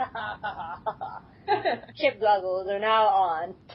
yeah. Oh goodness. Oh lord. how, how did you feel about this new season? I feel like this new season had a very different feeling than the other previous seasons. I can't put my finger on why. Like I, I sort of felt like you know in the past ones it was more the adventure of the week. Like they, there was like little plot points and plot arcs, but this one I felt like had a definite plot arc. Like we're starting here and we're gonna build to here. Yeah Definitely. I think that, you know, in Timbuktu, we kind of get the um, foreshadowing when Mr. Birling, when they fight to Mr. Birling out and he ends up not paying them. I think that was definitely foreshadowing to MJN potentially folding. I don't, I'm, I'm not going to say, oh, it will fold or it won't fold because I don't really know, but I think that season four was definitely working up to the last episode and the point where Martin has to make a decision whether or not to leave MJN, thereby putting MJN out of business. Every episode in season four has some sort of plot point that contributes to the complication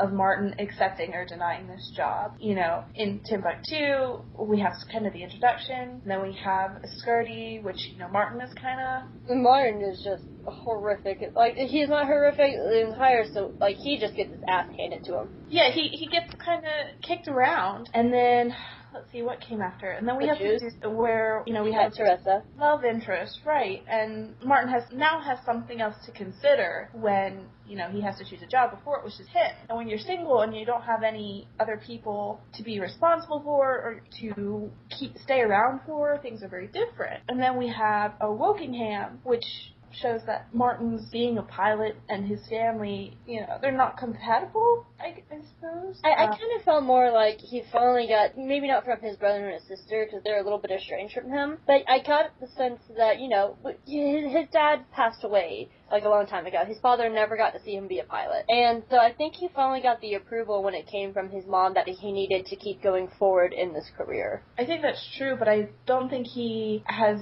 kind of shaken the feeling that he doesn't feel like a real pilot. And I'm hesitant to say that because I think Martin's very proud, obviously, of what he does, and he loves his family. But I do, I do really feel like there is a part of him that wants bigger and better things, despite everything else. And so I felt like in Wokingham, we were really exposed to that idea that Martin is a real pilot and he's you know he's doing really well for himself but there's that kind of you know lingering parental disappointment like oh why aren't you at a big you know airline like air england and that's not explicitly said in wokingham at all it's just kind of the parental trope kind of feeling that i got from that episode Next is the X episode, which I can't say either. Jin Xiao? shin jiao shin shin Xiao? Jiao? It's in Uh, China.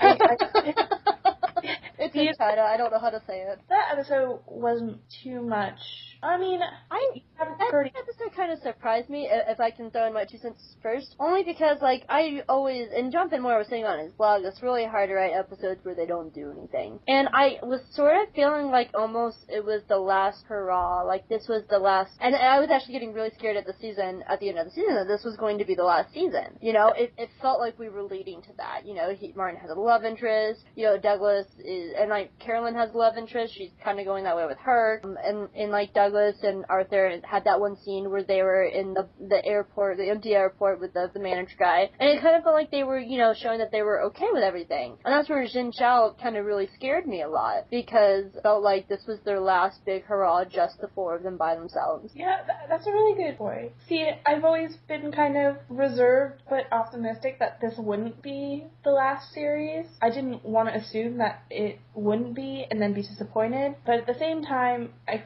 guess I felt I had I had a lot of people come to me and be like, "Oh, the alphabet's over. This must be the end." And I was like, "That's not really a good reason to think that this series is ending with um, series four. I was Uh, joking around with Allison that we'll go into the Greek alphabet and they'll have six episodes where they're just running around in Greece. I wouldn't mind that at all. You know, the whole thing where, oh, is the series going to end because the alphabet's ending? And I kind of got a little annoyed with that, to be very honest with you. And so I'm like, you know what? Nope, it's not ending. Not, not, not going to end. So I wasn't, su- you know, I wasn't super anxious about it. But Xinjiao is, it is the Fitton and the Limerick.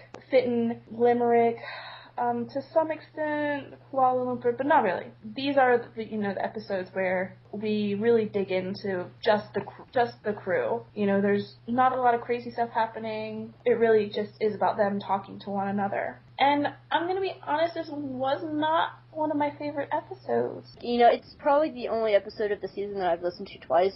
Only because the first time, it, it's kind of like Midnight in Doctor Who for me. Like, the first time I watched it, I'm like, I'm waiting for it, I'm waiting for the plot, I'm waiting for the plot, what's going on? And then Right. it ends, and I'm just like, there was no plot! And then I had to go back and listen to it, and I was like, no, this is a more character episode. There, it's, it, there's a lot more going on under the surface than the initial listen. Yeah, I mean, and that's definitely true for any of the episodes. And like, I will freely admit that I I ha- I don't even feel like I know these episode the series four episodes very well, just because I've listened to the rest of the series about twenty times a piece. That's probably partially it. And I don't even remember what we were originally talking about with Sinjao. It was leading up to maybe I was fearing that it was the end of season, the end of the series. Not sure about it. It just has it, you know, that. And then we were leading up to the Y episode because we were talking about the series four as a whole actually having a plot arc. I mean, Shinjao, not.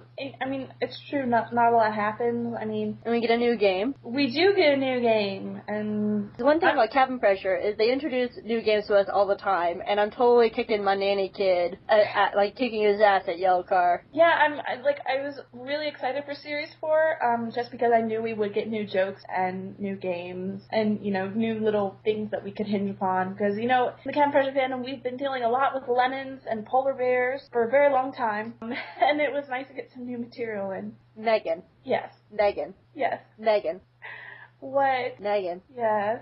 We're talking about Xinjiao and new games, and I'm saying your name, Megan. No, I'm not playing your game. Megan. Fizz. Buzz have Have banana. I haven't had anyone playing with me, so indulge me. Like the one game I've been really wanting to play is Fizz Buzz Have a Banana. You know, I've actually tried to play Martin's version of Fizz Buzz with like the multiple of three, multiple of five thing. It's hard. It's really hard because that's a game we played. Like when they, the moment they started talking about Fizz Buzz, like we played that in theater. I totally remember playing that in theater. It does. Like they're they're actually a lot harder. I think it's in Newcastle. Um, they're playing Monopoly, and there's at one point Arthur says, "That's not fun. That's math," and that's how I felt about Fizz Buzz. I was like, "That's not fun. That's math."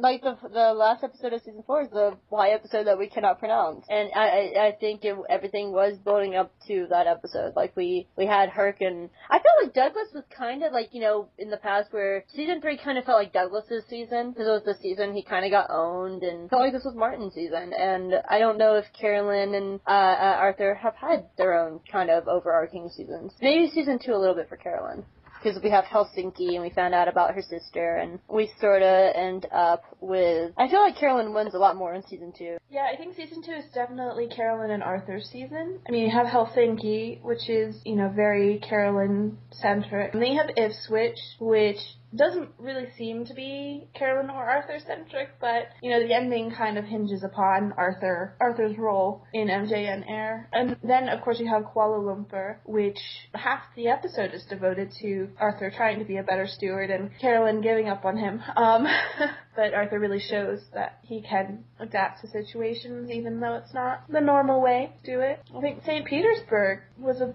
you know, big Arthur moment as well. Yeah, and Eva Don Lebon. Eve, Eva, Eva Don, Bond.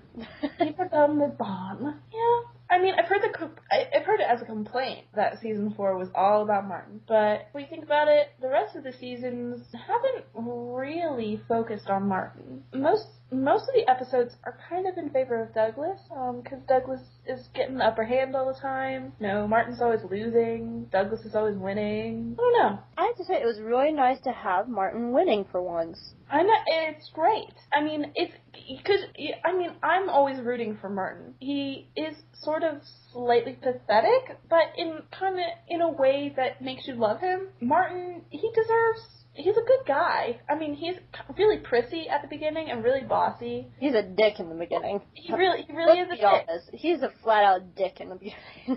Um, and I mean, obviously, you see right through that immediately. You know that he's just like really prissy and uppity and just kind of horrible. But you, you know that it, that's him just trying to be confident where he's not competent. As the series progresses, his you know his confidence doesn't really go down. It's his ego that goes down, but his competence goes up. And so he becomes a more less dickish character. So to have season four be Martin centric, I think is pretty important because he has been the under underdog. I mean, Carolyn, you can make an argument for Carolyn being the underdog a little bit, but it's it's good to see Martin come out on top for once, winning a game. Has he ever won a game before? Yes, he has. Because evil sounding names that aren't actually evil. Sorry, I'm rambling. What episode was that, Limerick? Uh, Limerick?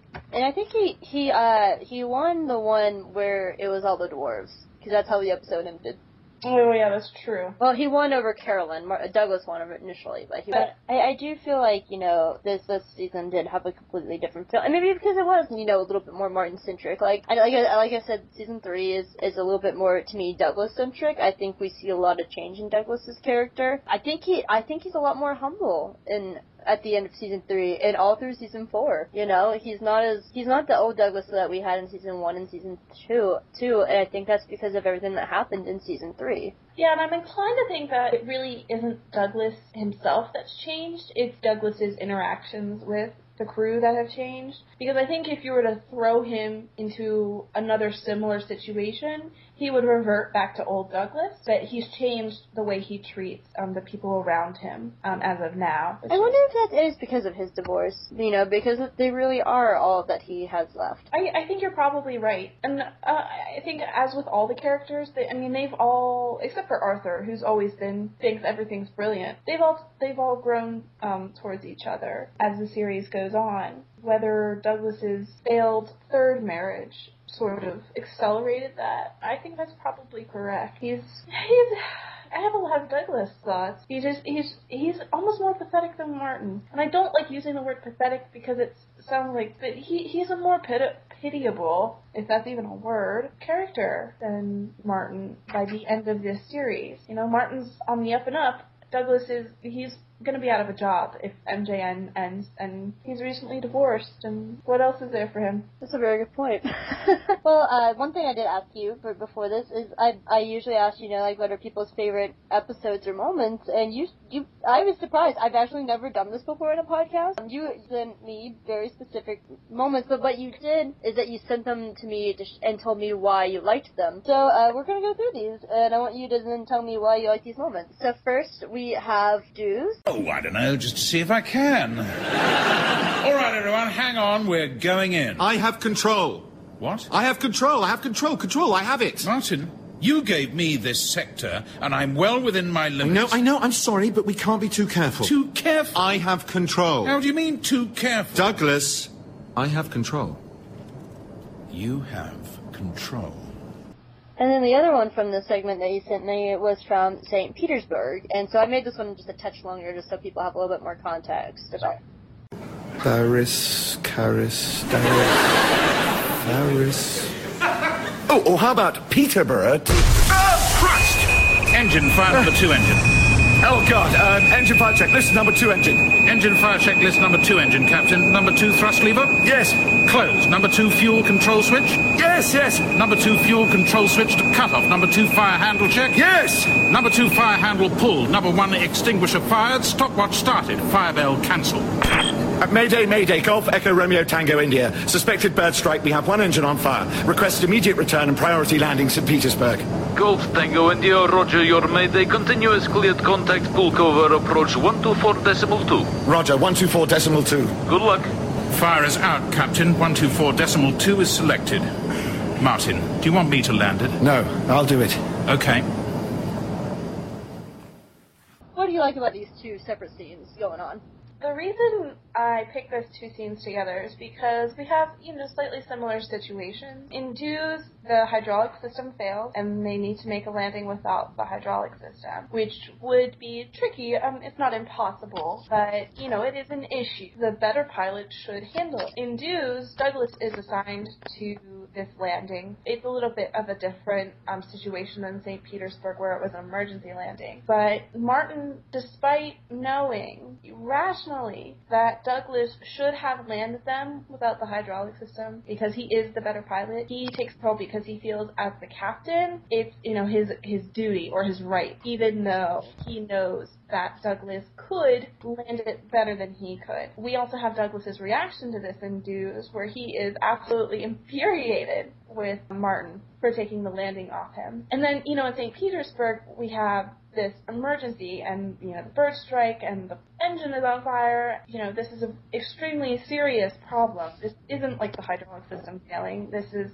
this is like life or death we have Martin panicking, and Martin is, you know, panicked in both episodes, in Douz and in St. Petersburg, but we have two very different reactions. Martin in Douz is sort of, um, we're gonna do it by the book, uh, because that's what the book says, I'm the captain, even though, you know, I might not be able to land this, you know, very well, um, which he doesn't, by the way. You know, I want to do it because I'm the captain. In St. Petersburg, we have Martin landing it um, because he feels confident, and he we have Douglas allowing Martin to do that without absolute with like no argument whatsoever, despite this being such a, a, life or death situation. Yeah, you you wrote in the email to me perceived versus acquired competence, and I, I completely agree. Like the Douglas in those situations, I, I was actually very I, I love that moment too. That's one of my top favorite moments because of the fact that Douglas sounds very calm, like he's very trusting of Martin in that one situation. Yeah, he knows that Martin can do it. Would Douglas have put up a fight if he didn't think Martin could do it. I don't know, um, because I, I think he would have flat out taken control if himself because they were probably going to die. Right, and Martin panicking. We know that Martin is a very panicky person, and I think if Douglas would have seen that Martin was so way too panicked to properly respond, he would have taken control. But in Douz, Martin thinks he has the competence to do it. Douglas knows that Martin doesn't. In St. Petersburg, Martin knows and Douglas knows that Martin has the competence to land the plane. You know, this is just a very telling scene of both of their character development. Martin obviously has become a better pilot. And he even says that in the Y episode, you know, I've I started at a one and now I'm at a four and I'm gonna keep getting better. Yeah, and I, you know I really have no doubt about that. You know, we really really do see that from series one all the way through series four. But Martin's getting better. Douglas isn't so stuck up that he can't see that either. Two of my favorite moments, definitely when you put them together, are very interesting second scene that you chose as one of your favorite scenes is from Fitton. And, oh yeah, this is Arthur's hidden wisdom, so we'll take a listen. Well, no one's truly happy. I'm truly happy. Oh, God. No, Arthur, you are cheery. No one's interested in the secret of true cheeriness. that's not true. I'm fairly often just completely happy. Like, for instance, when you get into a bath quickly and it's just the right temperature, and you go, oh, I mean, no one really gets any happier than that. What a depressing thought. No, no, it's not, though. Because those sort of things happen all the time. Whereas you're hardly ever, you know, blissfully happy with the love of your life in the moonlight, and when you are, you're too busy worrying about it being over soon.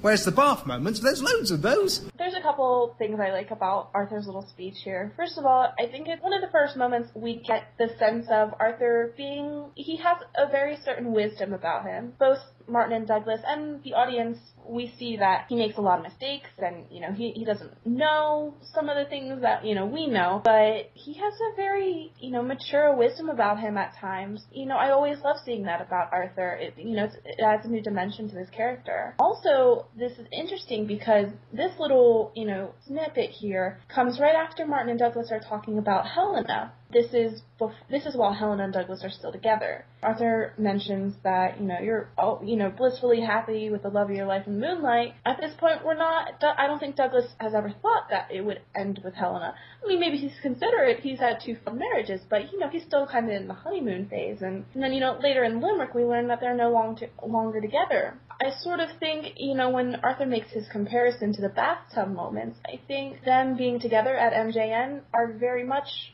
bathtub moments. That's you very true. I, I actually never thought of it that way, but that's, they very rarely win overall.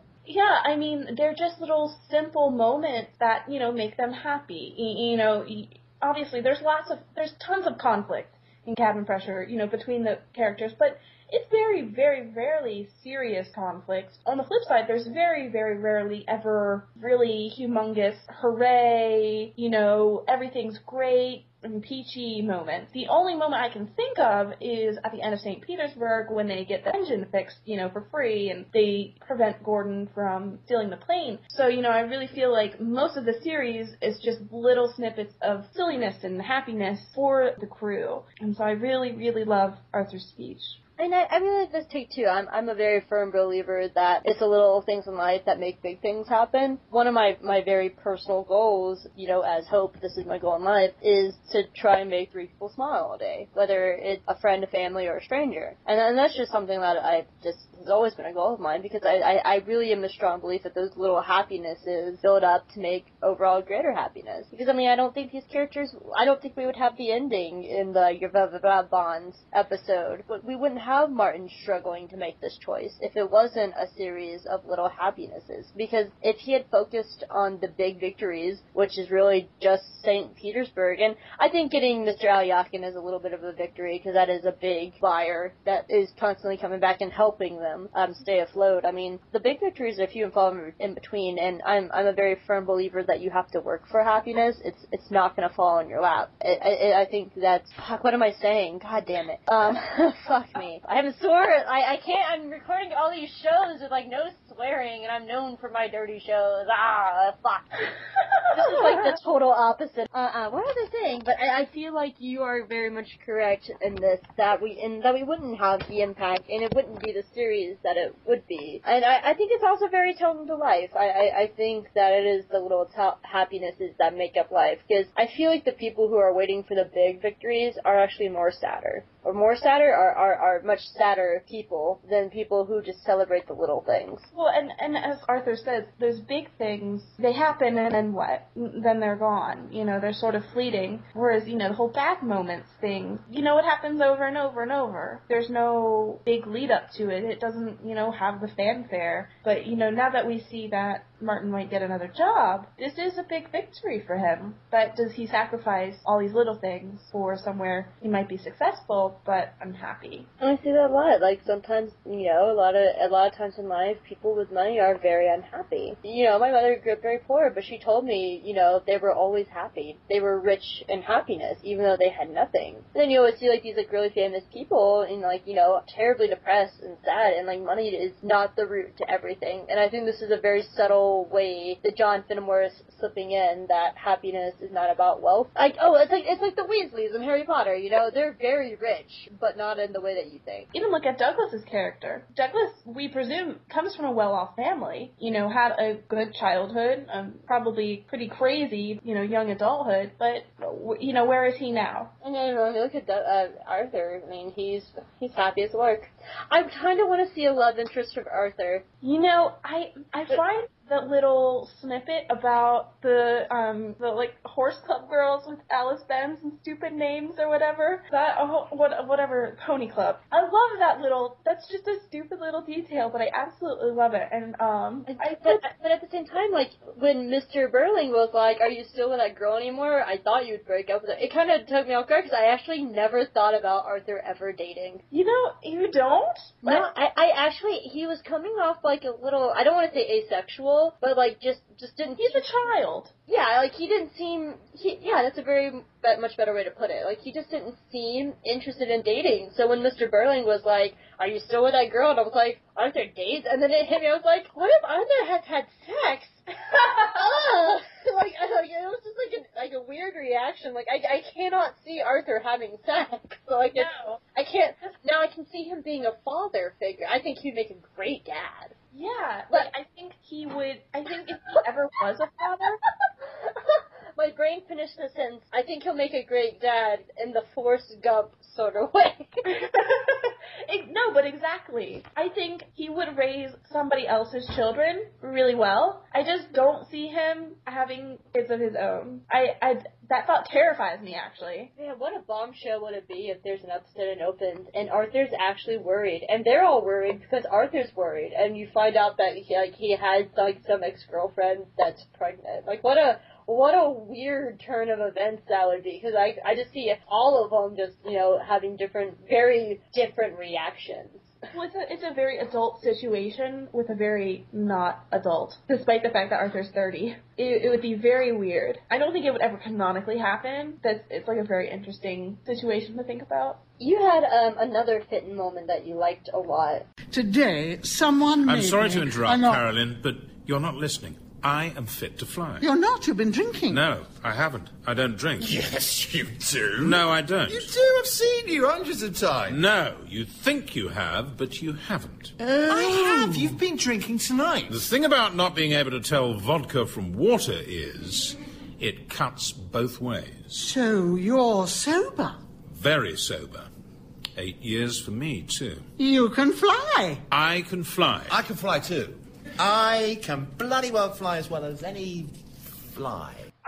Really, really, really, really love that moment because, first of all, we have Douglas admitting something to the crew that he would not have otherwise admitted to them. You know, would he have ever told them that he doesn't actually drink unless they were in some sort of situation like this where they needed him, you know, to be sober and, and nobody else was? Um, and, you know, he's implicitly revealing that he's an alcoholic or he was an alcoholic, which is a very deeply personal, you know, thing for Douglas who plays everything very close to the vest to admit that. Very telling of character development. Fitton is really the first episode where we see them all sort of get along non-committally. Non non is that a word? Um, don't but it's it's you're you're William Shakespeare. You make up words. yeah, of course. Shakespeare that bitch.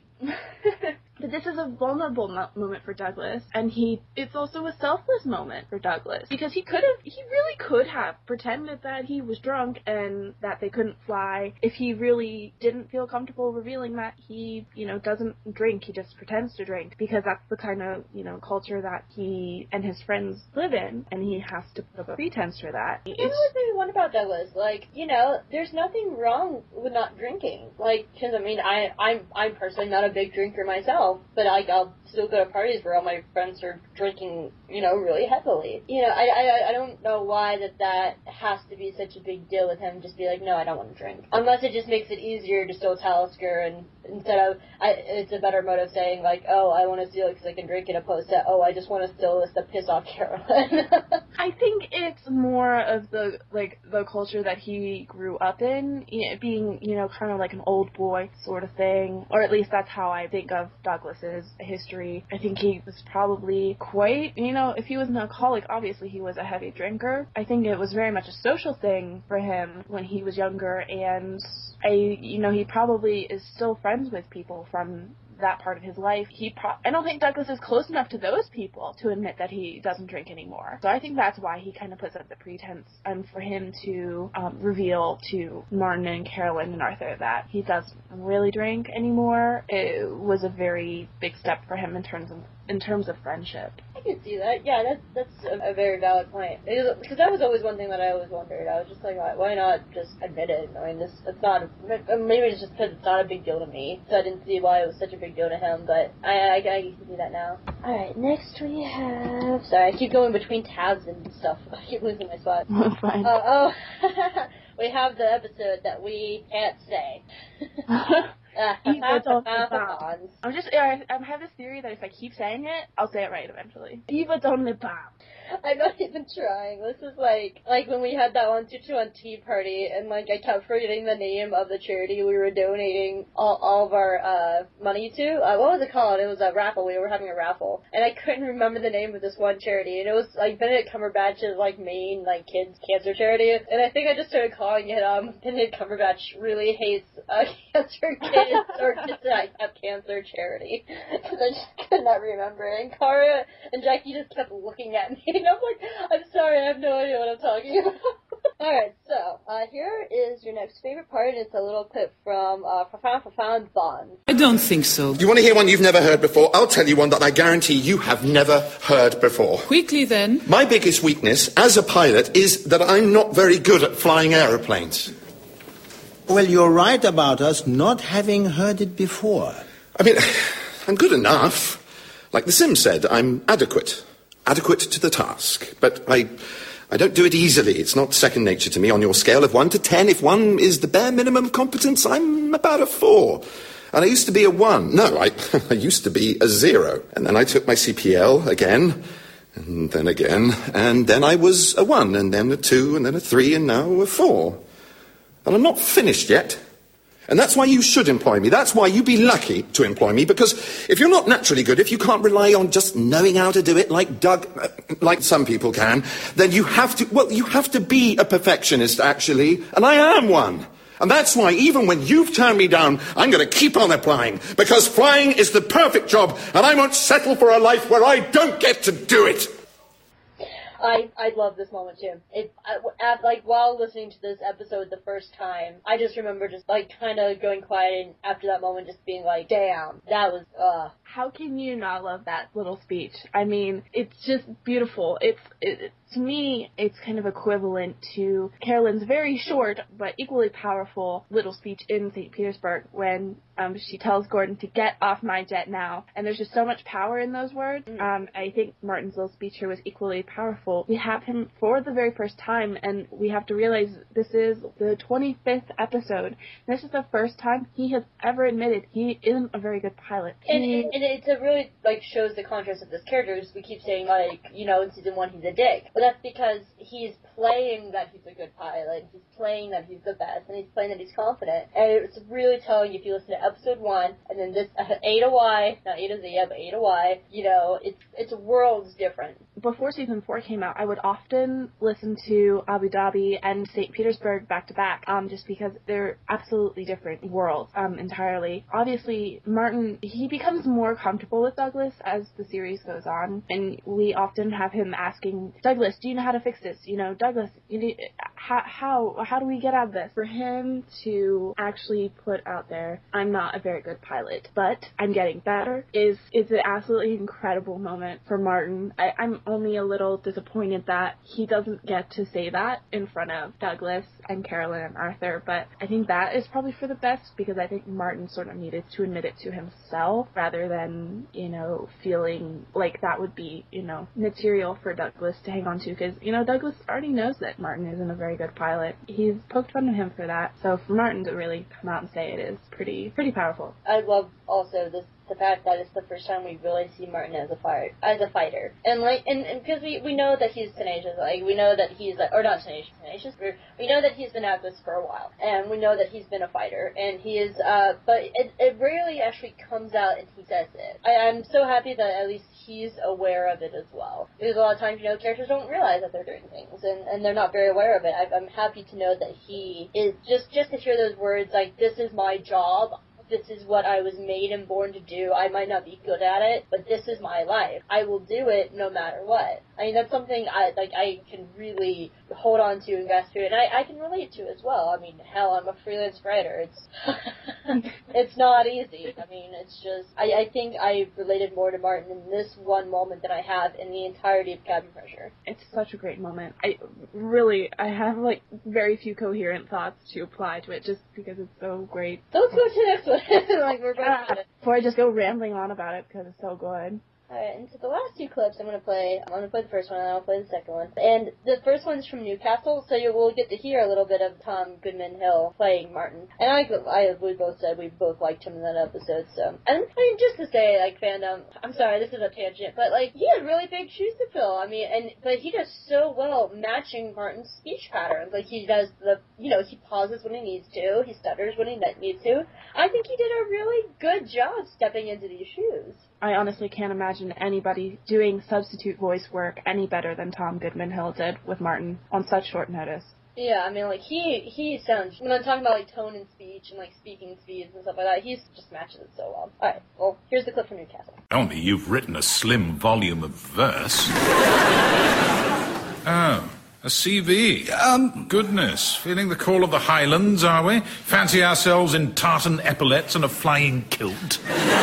There's nothing wrong with trying to advance one's career. Not at all. So what's the plan? Fly them to Newcastle with such panache and elan that the captain feels compelled to recommend you to their chief McPilot? I know it's a long shot, but if the captain and I should happen to hit it off, you never know. You never do. What flight time do you have from Fitton to Newcastle? 25 minutes. Hmm. Let's hope he's the sort who makes friends quickly.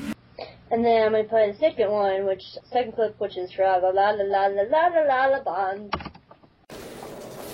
Oh! They offered me the job right there and then. I, I could start in three months. Wow, Skip! That's absolutely, you know, just what you wanted. Just, just what I wanted, yes. Yeah, exactly. It's brilliant. But it's, it's not brilliant for anyone else, is it? Oh, don't say that, Skip. The Swiss guys will get used to you. Yes, thank you, Arthur. I didn't mean them. I meant you. MJN. Oh, we'll be all right. We'll find stuff to do. I was thinking I could be a hotel guy. You know, the ones with those huge bird cages for suitcases? I love those things. Well, I, I, I, I, could just turn it down and. What do I need £22,000 a year for? Well, loads of stuff. yeah, yeah, Arthur, I know. Well, look, be honest with you, Skip, I, I wouldn't worry about it. Once Mum hears you've got an offer, you, you won't really have a choice. She'll make sure you go. Yes, but I, I, I might have been joking. A what? I, I might have been joking about, about getting an offer. Oh, right. I don't get it. W- were you joking? I don't know. Ah, they're in here. Uh, hi, Carolyn, Douglas. Well? Hi, Herc. Never mind that. How did it go? I, I, I, I was just telling Arthur about it. Yeah, well, I didn't completely understand. Well then, tell us, did you get in? They're going to let me know. Ugh. ah! I think I remember screaming at my computer, just like ah! I was just I I when the music the ending music came on, I was like, what what? And then I was like, oh, there'll be one next week, and then I realized, shit, it's the sixth episode of the season. There is no next week. You know what was so funny is because um on Wednesday, this past Wednesday, or, or like on Tuesday night, there was like a bunch of posts in the Cabin Pressure tag like, I can't wait for the Zurich episode this week. I'm like, first of all, there ain't no Zurich episode. Second of all, there is no episode. Sorry, that you can cut that part out. Oh no, hell no! Only here you get sassy on my show. Uh, we are going to get our hair did and our nails did, and we're going to listen to Cat Pressure.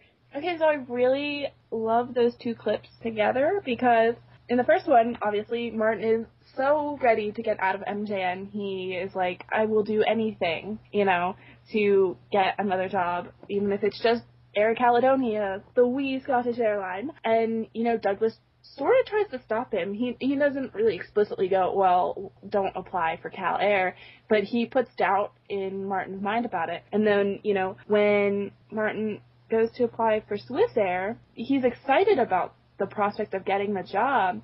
But once he actually gets it, he's, you know, he's hesitant. And the rest of the crew is totally supportive of him going to Swiss Air and getting the job and leaving MJN, even though that sort of spells doom for all of them. So it, you see such a change between Martin in Newcastle and Martin in Yverdon Le Bar, right? Right? Um, even even though these episodes aren't that far apart, let's see, one, two, three, four, five, six, seven, eight, nine, nine episodes, which you know Newcastle is in the middle of season three. No, not much time has passed, so a lot's changed. Nothing breaks my heart more than Arthur trying to still sound so happy, and he goes, "That's that's exactly what you wanted, Skip." And but he, there's like an underlining tone of sadness that's very rare for Arthur. Yes, there's so much pain in Arthur's voice because he wants to be happy for Martin, obviously, because anything that makes Martin happy would make Arthur happy, but that would mean saying goodbye to Martin, and that doesn't make Arthur happy. I just I have a feeling if um you know if if if, if Martin does end up going to Swiss Air, he's gonna come home one day to check on his mom, and Arthur's still playing board games. Yeah, I love I love that um, in Wokingham where you know Arthur becomes like a part of Martin's family. As weird as that sounds, because Martin's mom's pretty cool, but his brother and his sister not so much. For Arthur to kind of just slip himself into the Crieff family, you know, we we all I think as an audience we have pretty much a, a good handle on Arthur's character. I didn't get a chance to uh, pull up any of my favorite moments and clips. No. I know. I I was looking. You know what they are. Just tell me what they are, and we can talk about them. I I love everything about Ottery St. Mary. It's it's I, I like the fact that they're outside and they're away from they're away from Gertie for once. And it's you know, we have Hurricane Carolyn on their date with Snoopadoop, the cockapoo. I mean, just it's it's a very different feeling episode because they're not flying, but they still have a lot of tropes. They're it's like they're flying, like when they're getting in the van and they're doing the checklist of everything that was happening that that, that they would normally do in a plane. All right. Are we ready to go? Yes. Yep. Jolly good. Pre-driving to Devon checklist, Captain. Doors. Closed. Seatbelts. On. Piano. Checked. Piano. Cross-checked. Jelly babies.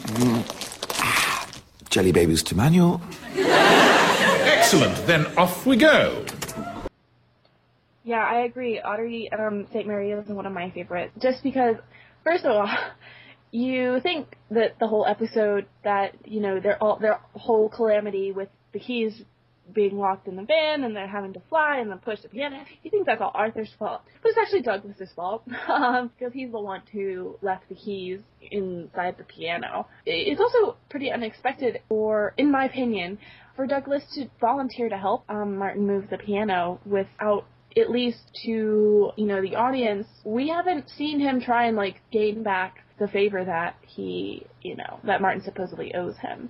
I'm wondering if he's feeling a little bit of guilt from Newcastle because you know Martin he did put that doubt in Martin's head, and this is the episode right after it. So I wonder if he is starting to feel a little bit of from that. I mean, I I feel, and then before that we have the Paris episode where Martin loses once again, at Birling Day, and then before that we have Hugh Tarjuak, where um, you know he was called not being Douglas was called not professional and and stuff. So I think we're seeing a big change in Douglas in the the three episodes previous to this. Also in Qikiqtarjuaq, that you know when it's revealed to both the audience and to Douglas, if I'm not mistaken, that Martin doesn't get paid. Oh yeah, I forgot about that. Oh, that's a very good point because then it would make sense that he would, you know, really want to step up in his other job. Now, I'm, I might, I actually might be mistaken because was it not, was there not a point where Douglas and Martin make a bet, um, for, you know, three times, uh, you know, two, two times his salary or something like that? There's a, I know there's a point, Martin and Douglas make a bet on a game. If Martin wins, or if Martin loses, he uh, Douglas takes two months of salary, or it has to be after Limerick because they bet on Martin being able to use the story uh, uh, Douglas it- pretending that he is the captain It's. It's to. Helena, and Martin loses. And Megan. it's, It's a dance. Okay, where? Yeah, it's Gdansk. So he does find out before that that. Yeah, I, I was surprised. I didn't realize it was that like early on. I thought it was much later. Okay, so I take all that back. So you can. You can delete all that. Okay, shit. What were we even saying? I don't know. Okay, we're this is talking a about- high quality podcast. We're talking about Ottery St. Mary. Yeah, Ottery St. Mary and why Douglas was helping him. And I was gonna say, well, it's because in Qikiqtarjuaq he finds out that Martin's not getting paid, but I wonder if it's though this is the first time his men with a van have come up. I mean, you know, I'm I'm this is the first time Douglas has been offered a chance to help. Maybe on a, a very, you know, very sort of speculative headcanon-y note, I think Douglas is probably just kind of bored. Um, by now he, this is Ottery St. Mary, he's already divorced his wife, you know, he doesn't have anything to go home to, so, you know, does he really have nothing better to do than go move a piano to Devon? Like, it's just kind of very speculative sort of is Douglas really that bored? Does he not have friends? Yeah, I don't know. I don't know. Just me rambling. I, I think this is like the beginning foundations of setting up Herc and Carolyn. Yeah, definitely. Uh, It's like we sort of saw their relationship in Newcastle, but this is when we're really seeing like how their relationship works, and it, it does come up again. You know, like they go to the beach, and Carolyn's like, "I don't want to go to the beach," but like she actually really does. I don't know if you have read this, and I don't remember if it was on John Finnemore's blog or if it was on his Twitter. But he said that Carolyn actually does like opera. She just pretends to not like it to annoy Herc. And I, I absolutely adore that because it's so symbolic of their relationship, which you, we obviously get introduced to, you know, really properly in Ottery St. Mary, that it's all about this push and pull and, you know, it's very kind of biting, sarcastic, very kind of on the surface dysfunctional relationship, but it's a beautiful thing. Oh, hello. What a ridiculous dog. I'm sorry. I said you have a ridiculous dog. My dog is not ridiculous. Then whose dog is this? Hello there. What is she? She is a cockapoo. Oh, a cockapoo. Obviously, I'd never have called her ridiculous had I known she was a cockapoo. It is a cross between a poodle and Cockatoo?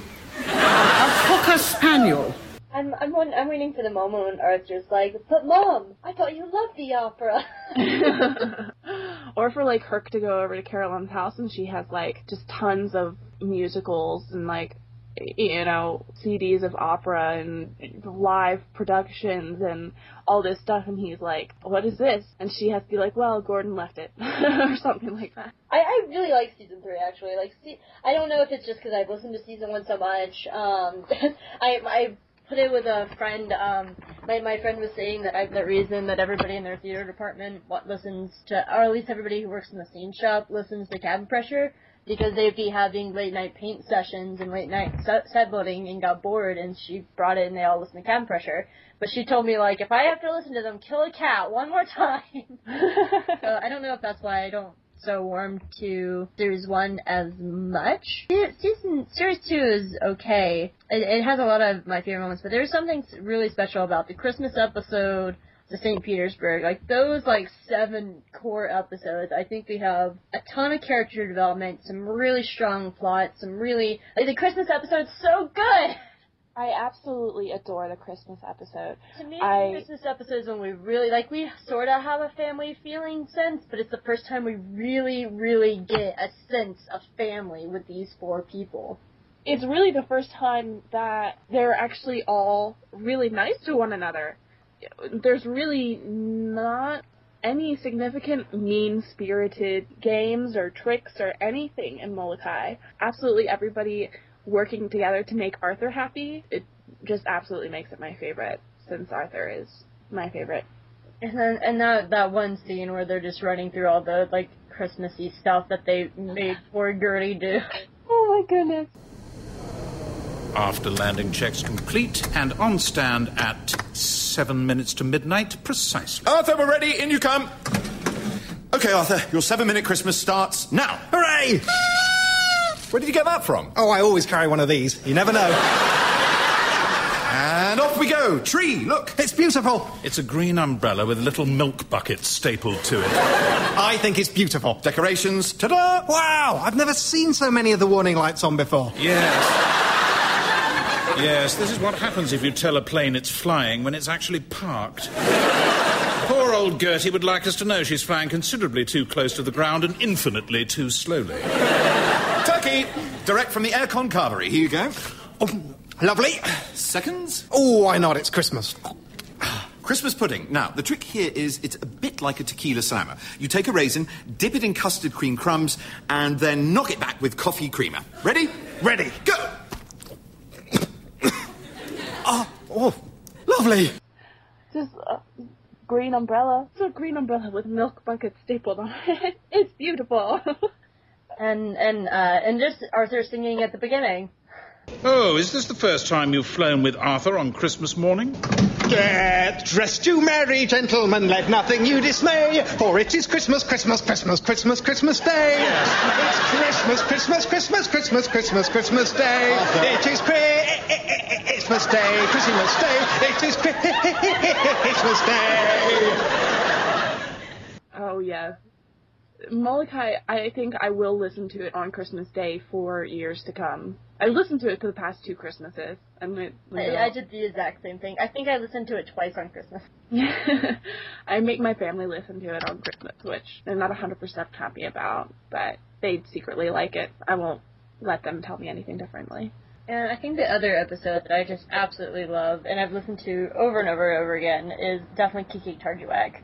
Yeah, like I said, Kick Kick Tarduak was my first episode. It is definitely one of my favorites. I agree with you um, when you said that season three was your favorite because I think season three is definitely the strongest. Definitely most of my favorite episodes come from season three, but Kiki Kick in particular, it's just so silly. Just a polar bear line. Like I, I actually have it pulled up because I have a sound effects folder, and uh, uh, it was it's in my opening thing about polar bears. Except for now, I can't find it.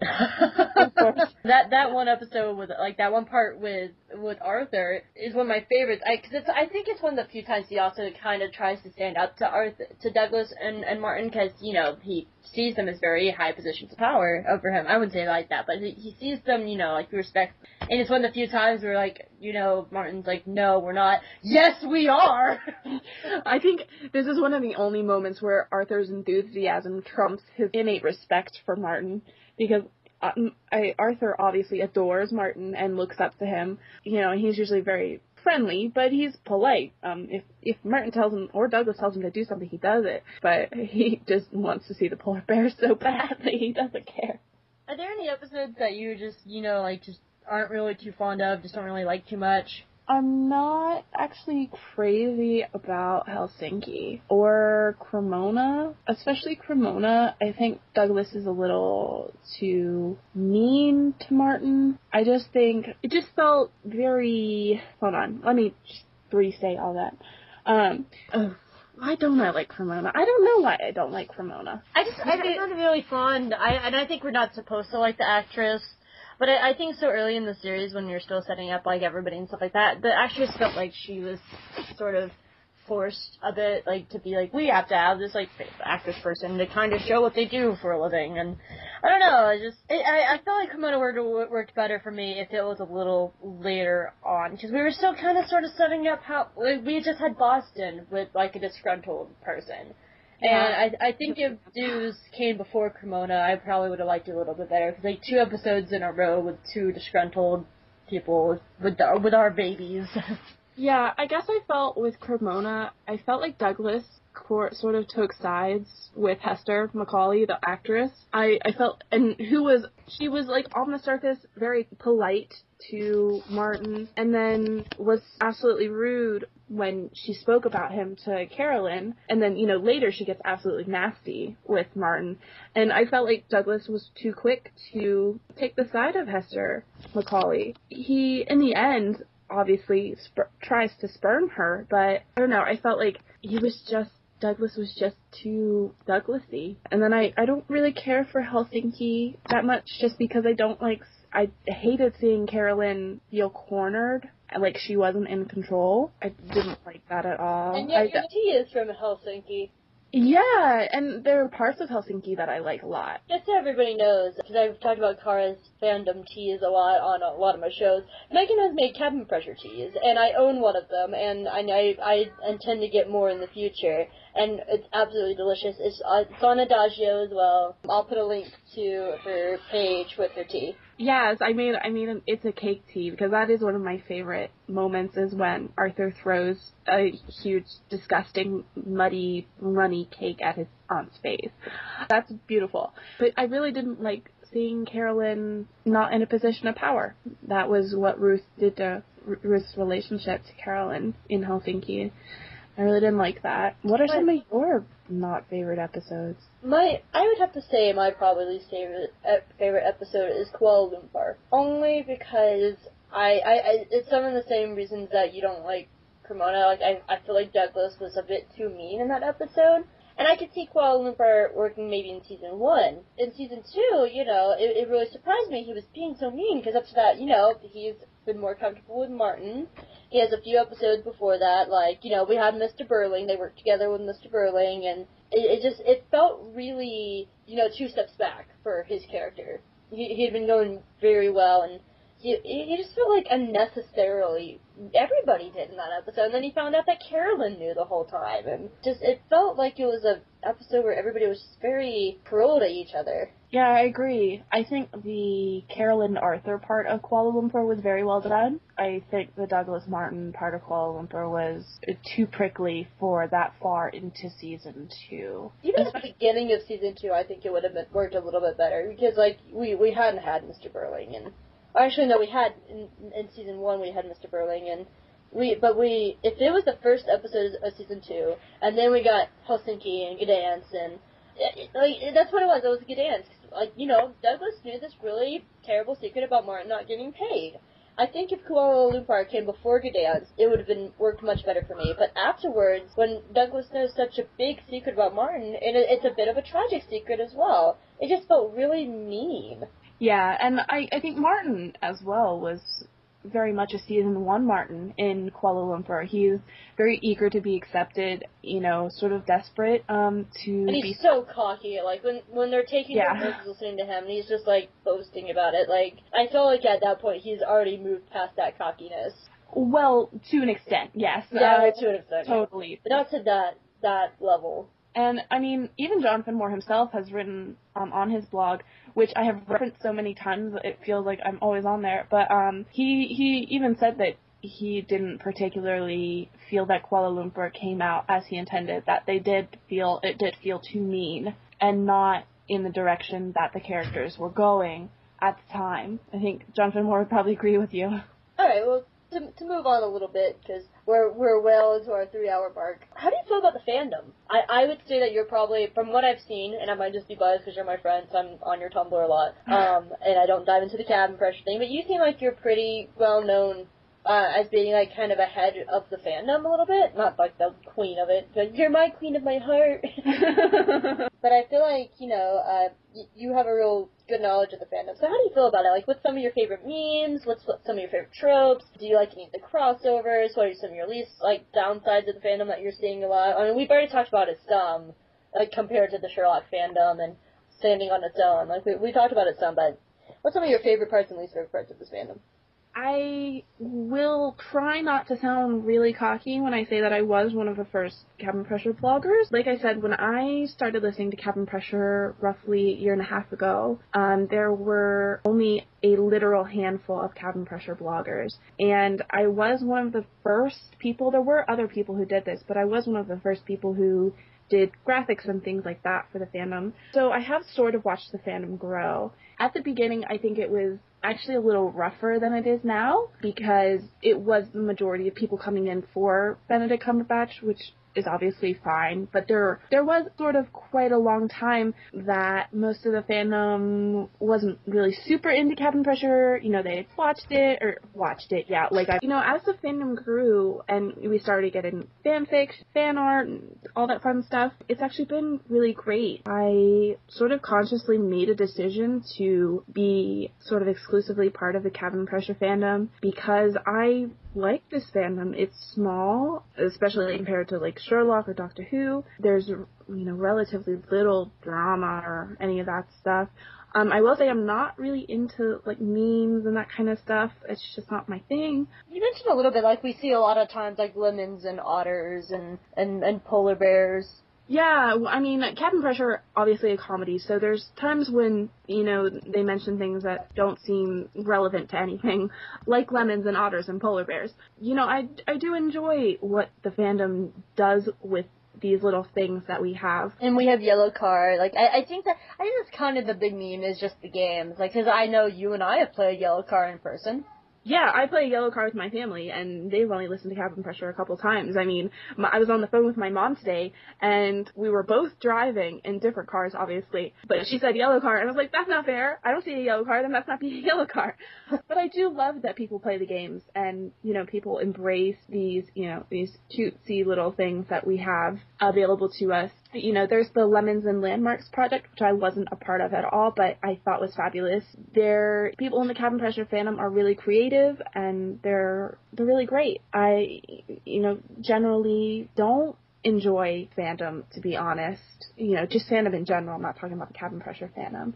Um, because I, I often find it hard to ignore the things that I don't like. But there's very little of that in Cabin Pressure fandom that I found. And so, you know, it's really, I, I really like it. I, I love being a part of it.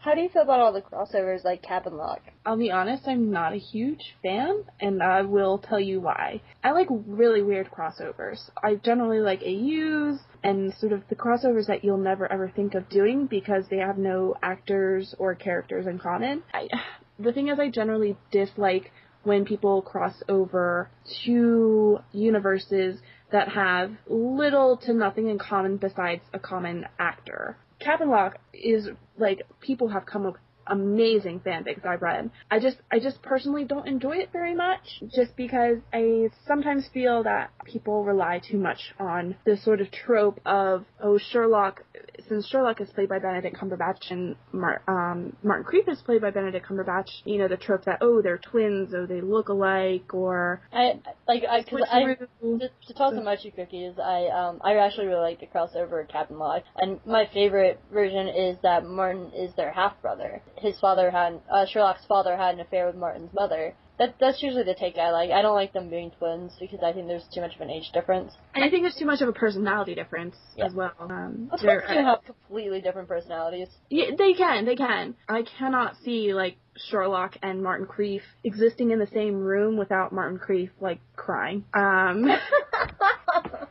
It's you know I have I have read plenty of crossover fics. I've read Doctor Who and um Pressure. I don't even know what that was called. Um Doctor Pressure. That sounds a little weird. Uh, Maybe Cabin Who? I don't know. Cabin Who. There we go. You know I- I've read fic, Cabin Locks fics um, that have all been absolutely amazing. Really just not my thing. Um You and probably uh, wouldn't like my my fanfic. I don't know. I might. It's Cabenstein. It's uh Frankenstein uh that Ben was in mixed with cabin pressure. Uh huh. Yeah. I don't know. Maybe you should send it to me and I'll read it. I haven't updated it since September. I gotta do that. I'm behind. yeah, that's why I don't write fics anymore.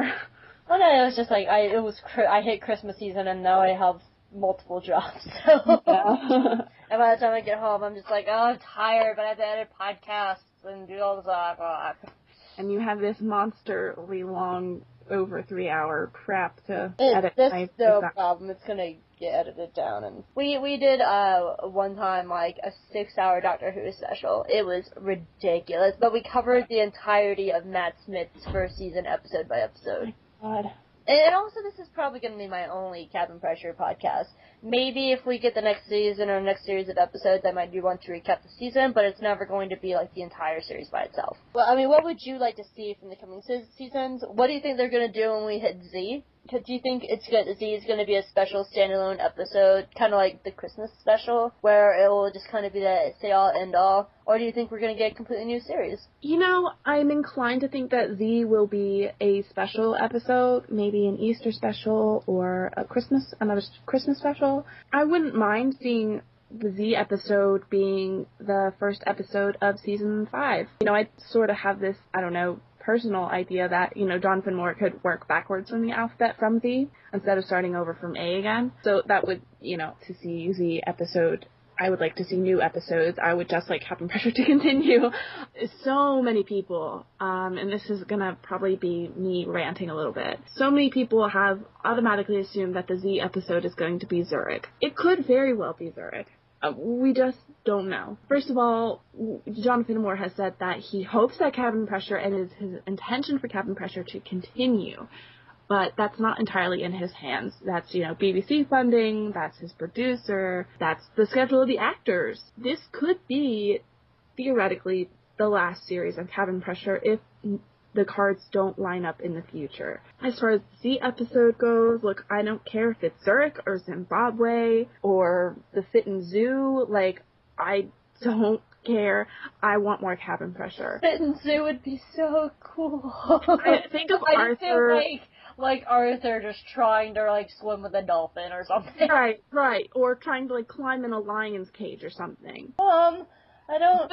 A lion. know. As far as um things I want to see in the new series, if there is one, to be very honest, I don't know because I had so many things that I I wanted from season four. It wasn't that those were or weren't fulfilled. It was more like things I never even considered happened in season four, and I'm still sort of digesting everything that's happened recently. Obviously, I want MJN to continue as MJN with Martin and Douglas and Arthur and Carolyn. You know, I'd like to see Martin go somewhere. I don't know what that would be. I'd like to see something happen to him. I'd really definitely um, like to explore Herc and Carolyn's relationship. If Herc did take this job at Swiss Air, which is sort of vaguely alluded to, what's Carolyn gonna do? Is you know, is Herc gonna commute to Fitton from Zurich? You know, it's possible. I'd really like to see what happens with Carolyn and Herc. And how does Arthur fit into the Carolyn Herc relationship as well? I can't recall thinking of many really good Herc and Arthur moments. So, you know, if Herc ends up being a father figure to Arthur, what is, you know, how it's, how is that going to play out? Also, what's what's going to happen with Douglas? You know, he can't stay alone forever. He's he's Douglas.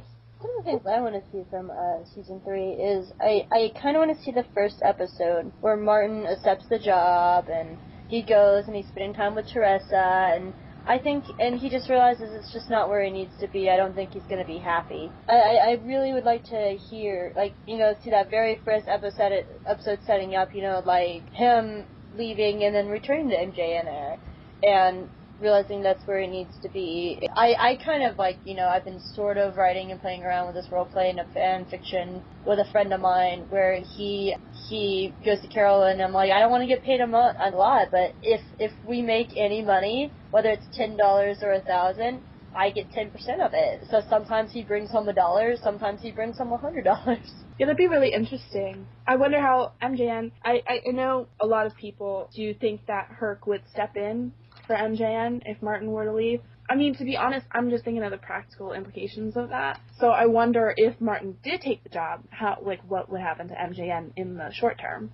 You know, even if Martin comes back, you know, would they just start up again, or you know, would Carolyn have sold the plane in the meantime? You know, I don't know. There's a lot to think about. I don't know. I, I, cause I, I don't.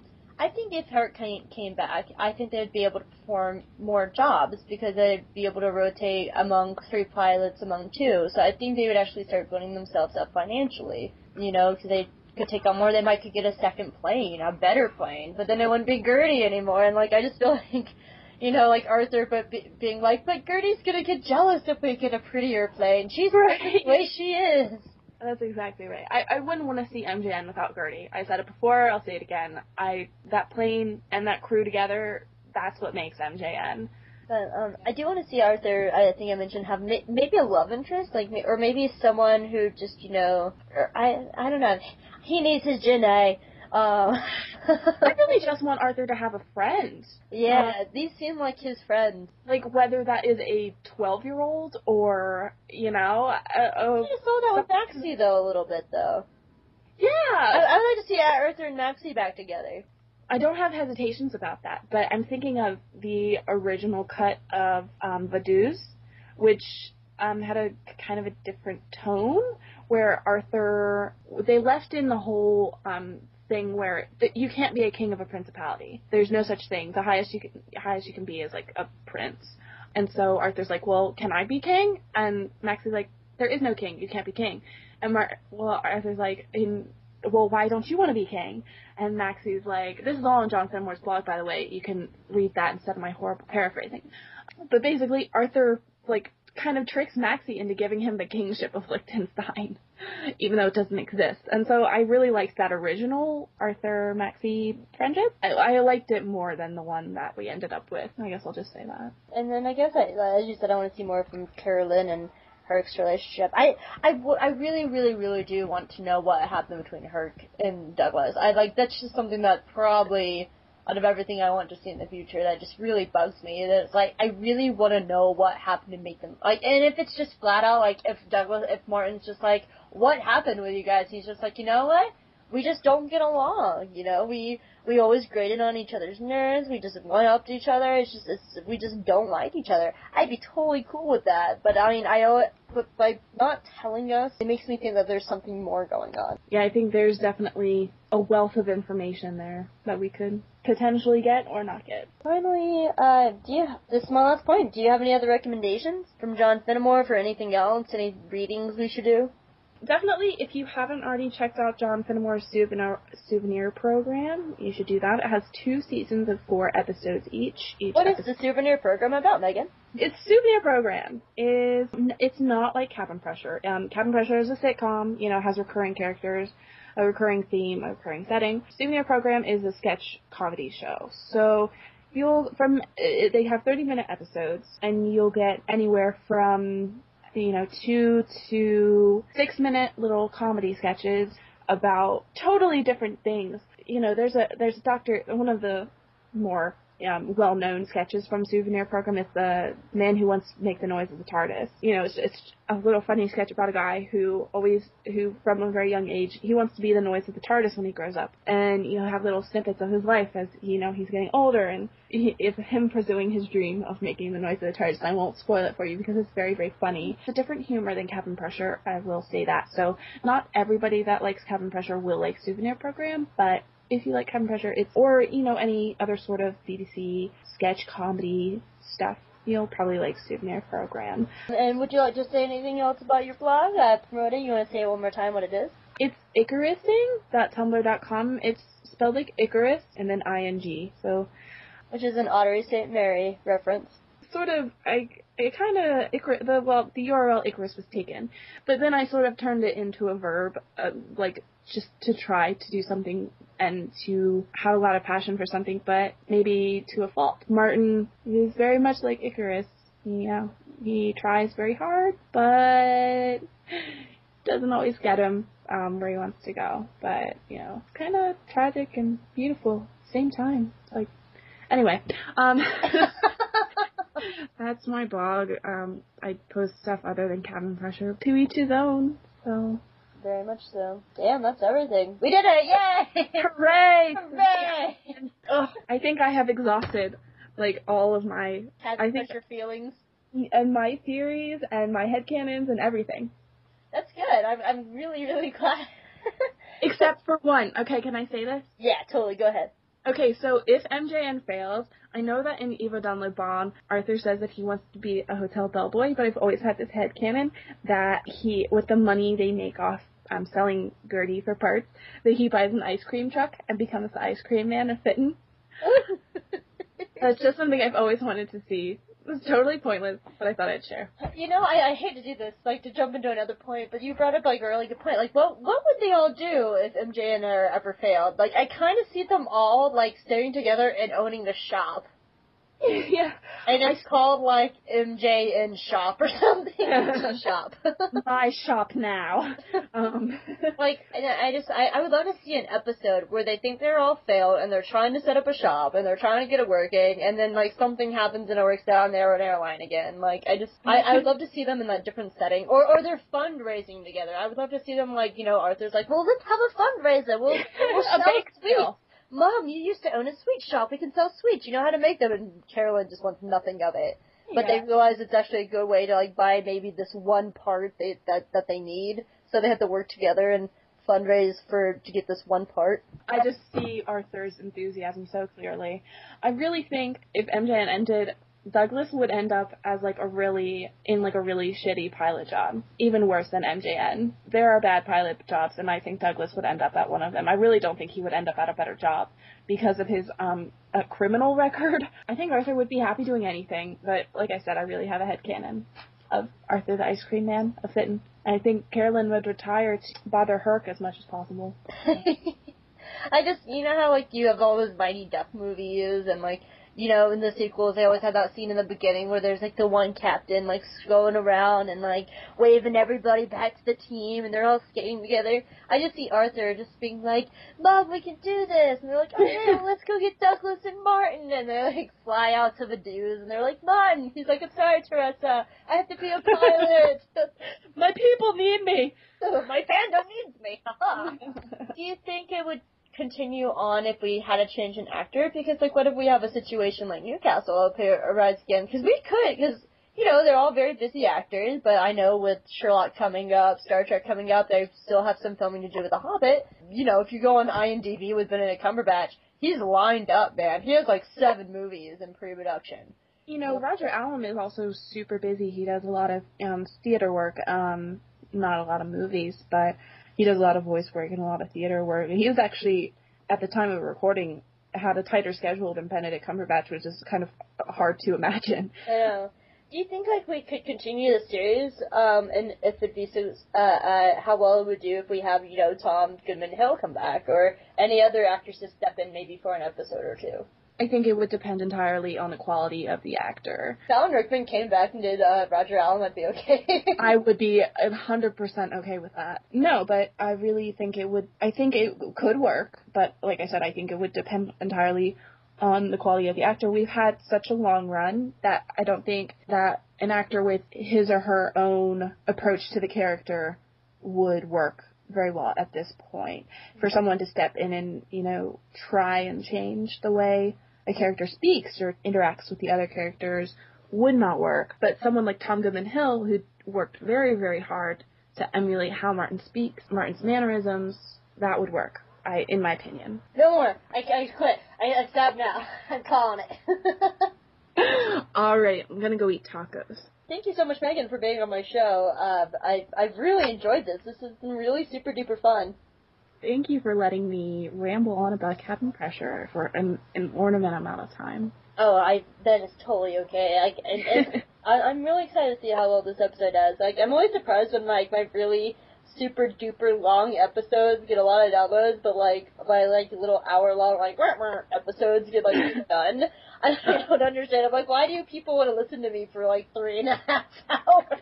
Maybe it's like the commitment. Like, man, I don't want to listen to this girl for an hour, but three hours? Yeah. I, I don't get it. Like, my Once Upon a Time episode was like almost three hours, and it got it, it got so many downloads in like the course of uh, like a few days, and it was more than any of my some of my other ones, and I was just blown away. I just didn't get it. I was maybe maybe people think that you know an hour long episode is just going to be kind of fluffy, whereas a really long episode will be like really in depth and like explore a lot of things that they're interested in. I don't know. Lord knows that we got in depth on this one. Shit. I mean, I too in depth sometimes. I need a nap. so everyone, thank you so much for listening to Hope All Trades. We're a part of the Two True Freaks podcast. Please go check out some of the other guys' shows. They're so well, uh, they're, they're so good. I know they just put up the new Walking Dead Wednesday going on. If you would like to sponsor a show, uh, you can always go to our page. There's like a little donate button. You can click on that one, like put in the amount you want to donate. Or we have a little Amazon logo. If you click on that, it will take you straight to Amazon. It won't cost you anything extra. You just buy what you want and Amazon for using that little ad will give us like a little percent of it and stuff, but it's no extra to you. Go shop to your heart's desire. Just stop by our website first at twotruefreaks.libsyn.com. I always forget to check Palmernet. And yeah, just give us a check out and stuff like that. So, uh, thank you so much, Megan, for joining me today. Thank you for having me. And I hope you guys all have a wonderful day, and I will talk to you next time. Bye. Bye. You can sponsor an episode of this or any other of your favorite Two True Freaks affiliated shows. That's right. Simply click the PayPal link on our website, donate any amount at all, tell us which show you're choosing and what message, if any, you'd like us to read on your behalf, and you will be an official sponsor of that show's very next episode, with your message read in the show's opener. It's that easy and there is no minimum donation. Be a show sponsor today. Visit our website at twotruefreaks.libsyn.com. Two True Freaks is always spelled T W O T R U E F R E A K S. Libsyn is spelled L I B S Y N. You can email Two True Freaks directly at twotruefreaks at gmail.com. Join our forum at forumforgeeks.com, where you can discuss all of the shows on our feed with us and your fellow listeners. You can find Two True Freaks on Facebook. Just search for Two True Freaks. Now available, Two True Freaks t shirts. See our website for details. Two True Freaks is a very proud member of the Comics Podcast Network. You can check that out at www.comicspodcast.com where you can hear our new episodes when we put them up. We are also members of the League of Comic Book Podcasts. For more information, visit comicbooknoise.com slash league. If you ever leave your house and you actually have friends, why don't you tell them about Two True Freaks? Thanks for listening. And join us every Monday for new episodes of Two, Two True Freaks.